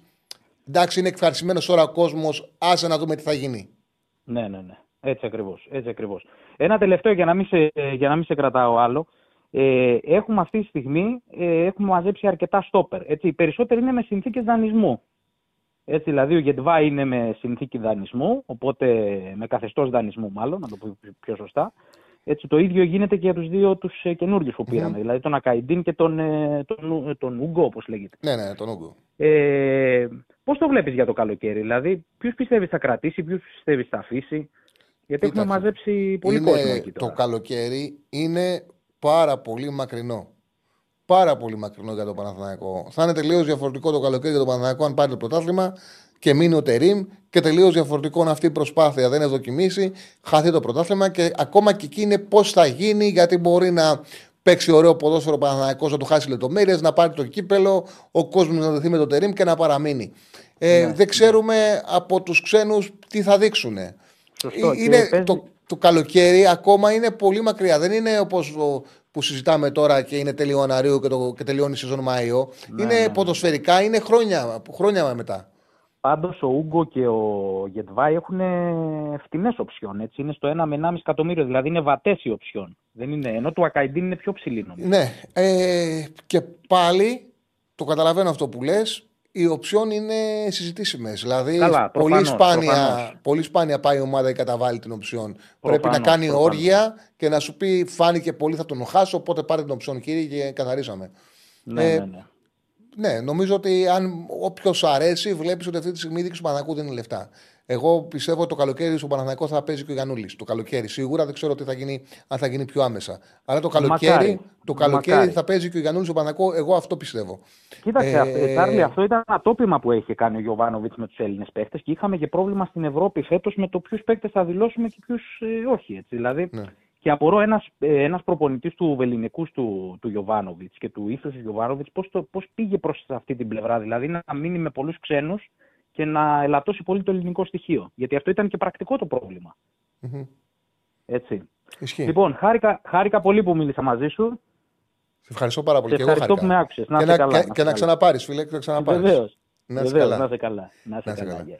Καλά. γεια. Ο φίλος ο Παντελής μου λέει: Τσάρλι, σε ακούω, σε λατρεύω, σε ευχαριστώ πάρα πολύ, φίλε μου. Αλλά δυστυχώς εδώ την ανάλυση σου για τον μπάσκετ τελείως λάθος. Βλέπουμε τον μπάσκετ με τελείως διαφορετικό τρόπο. Καταρχάς, εντάξει, οκ, μπορεί να. ε, ακόμα και μια ποδοσφαιρική ανάλυση, τις περισσότερες ποδοσφαιρικές ανάλυσεις να τις βλέπεις λαθασμένες ή να σκέφτεσαι κάτι διαφορετικό. Αλλά ειδικά για τον μπάσκετ, δεν έχω προσπαθήσει ποτέ να το παίξω ότι ξέρω κάτι περισσότερο από το μέσα φίλαθλο. Λέω, την, λέω την άποψή μου. Δεν έχω κάνει κάποια εξειδίκευση. Δεν είναι όπω το ποδόσφαιρο που θα σου πω. Θα μου πεις στο ποδόσφαιρο, έχεις πάει σχολή της κολονίας. Όχι, δεν έχω πάει σχολή της κολονίας, αλλά κάθομαι και βλέπω όλη μέρα ποδόσφαιρο. Δηλαδή, έχω απίστευτα πολλές εικόνες ώστε να πατάω γερά στο- στα πόδια μου σε αυτό που λέω. Και πάλι σε κάποια πράγματα μπορεί να κάνω λάθος και ακόμα και να αλλάξω άποψη. Εδώ αυτό το γίνονται προπονητές. Εκτιμούν κάπως έναν ποδοσφαιριστή και βλέπεις μετά από ένα μήνα, ενάμιση μήνα, κάνουν διαφορετική αξιολόγηση στον παίκτη το δικό τους. Δηλαδή θέλω να σου πω ότι μπορεί να διαφωνήσεις και κάτι με το ποδόσφαιρο. Αυτό δεν σημαίνει κάτι. Ε, Συνήθως όταν ακούς κάποιον να μιλάει για αθλητισμό, διαφωνείς. Και να ξέρεις ότι όλοι κάνουν λάθος. Και είναι και κάτι μαγικό στο ποδόσφαιρο. Δεν υπάρχει κάποιος ο οποίος δεν κάνει λάθος. Κάνει λάθος ο Μαραντόνα, κάνει λάθος ο Γκουαρδιόλα, κάνει λάθος από το Μαραντόνα μέχρι το χειρότερο ποδοσφαιριστή, μέχρι το. ε, Μην πω κάποιο όνομα. Μπορεί να κάνουν λάθος. Κάνει λάθος ο δημοσιογράφος που τους κρίνει, κάνει λάθος ε, ο φίλαθο από την κυ- κερκίδα ή από το καναπέ σε αυτό το οποίο κρίνει και σε αυτό που λέει, το οποίο λέει. Ε, είναι ένα τέτοιο άθλημα. Όλοι κάνουν λάθη. Φυσιολογικό είναι. Α, στις 8 είναι ο Ράγκα σήμερα. Ε. Στις 8 είναι ο Ράγκα σήμερα. Έχει καλεσμένο τον Γιώργο Τσονάκα. Είναι στο επιτελείο του Ρασβάνα Λουτσέσκου. Οπότε έχει πάρα πολύ ενδιαφέρον η εκπομπή. Εγώ σας ευχαριστώ πάρα πολύ για την πολύ ωραία εκπομπή που κάναμε και σήμερα. Και αύριο θα είμαστε μαζί μας κανονικά στις 5 θα είμαστε, παρότι είναι κυπελική ημέρα. Το Άρης Νικηβόλου είναι στις 6. Ε, πήγα να πω για το Καλά φίλο. κάνει και σε κράζει. Πήγα, πήγα να πω για το φίλο το τέτοιο να του κάνω πλάκα να του πω εντάξει, Big Four δεν παίζει σεξ. εντάξει. Καλά κάνει και σε κράζει. Πλάκα τα, χιούμορ, χιούμορ έκανα. Λοιπόν, ε, κανονικά στην ώρα μας 5 θα είμαστε και αύριο. Ωραία. Ε, λοιπόν, ωραία ήταν η εκπομπή και σήμερα. 8 η ώρα ραγκάτσης. Καλή συνέχεια.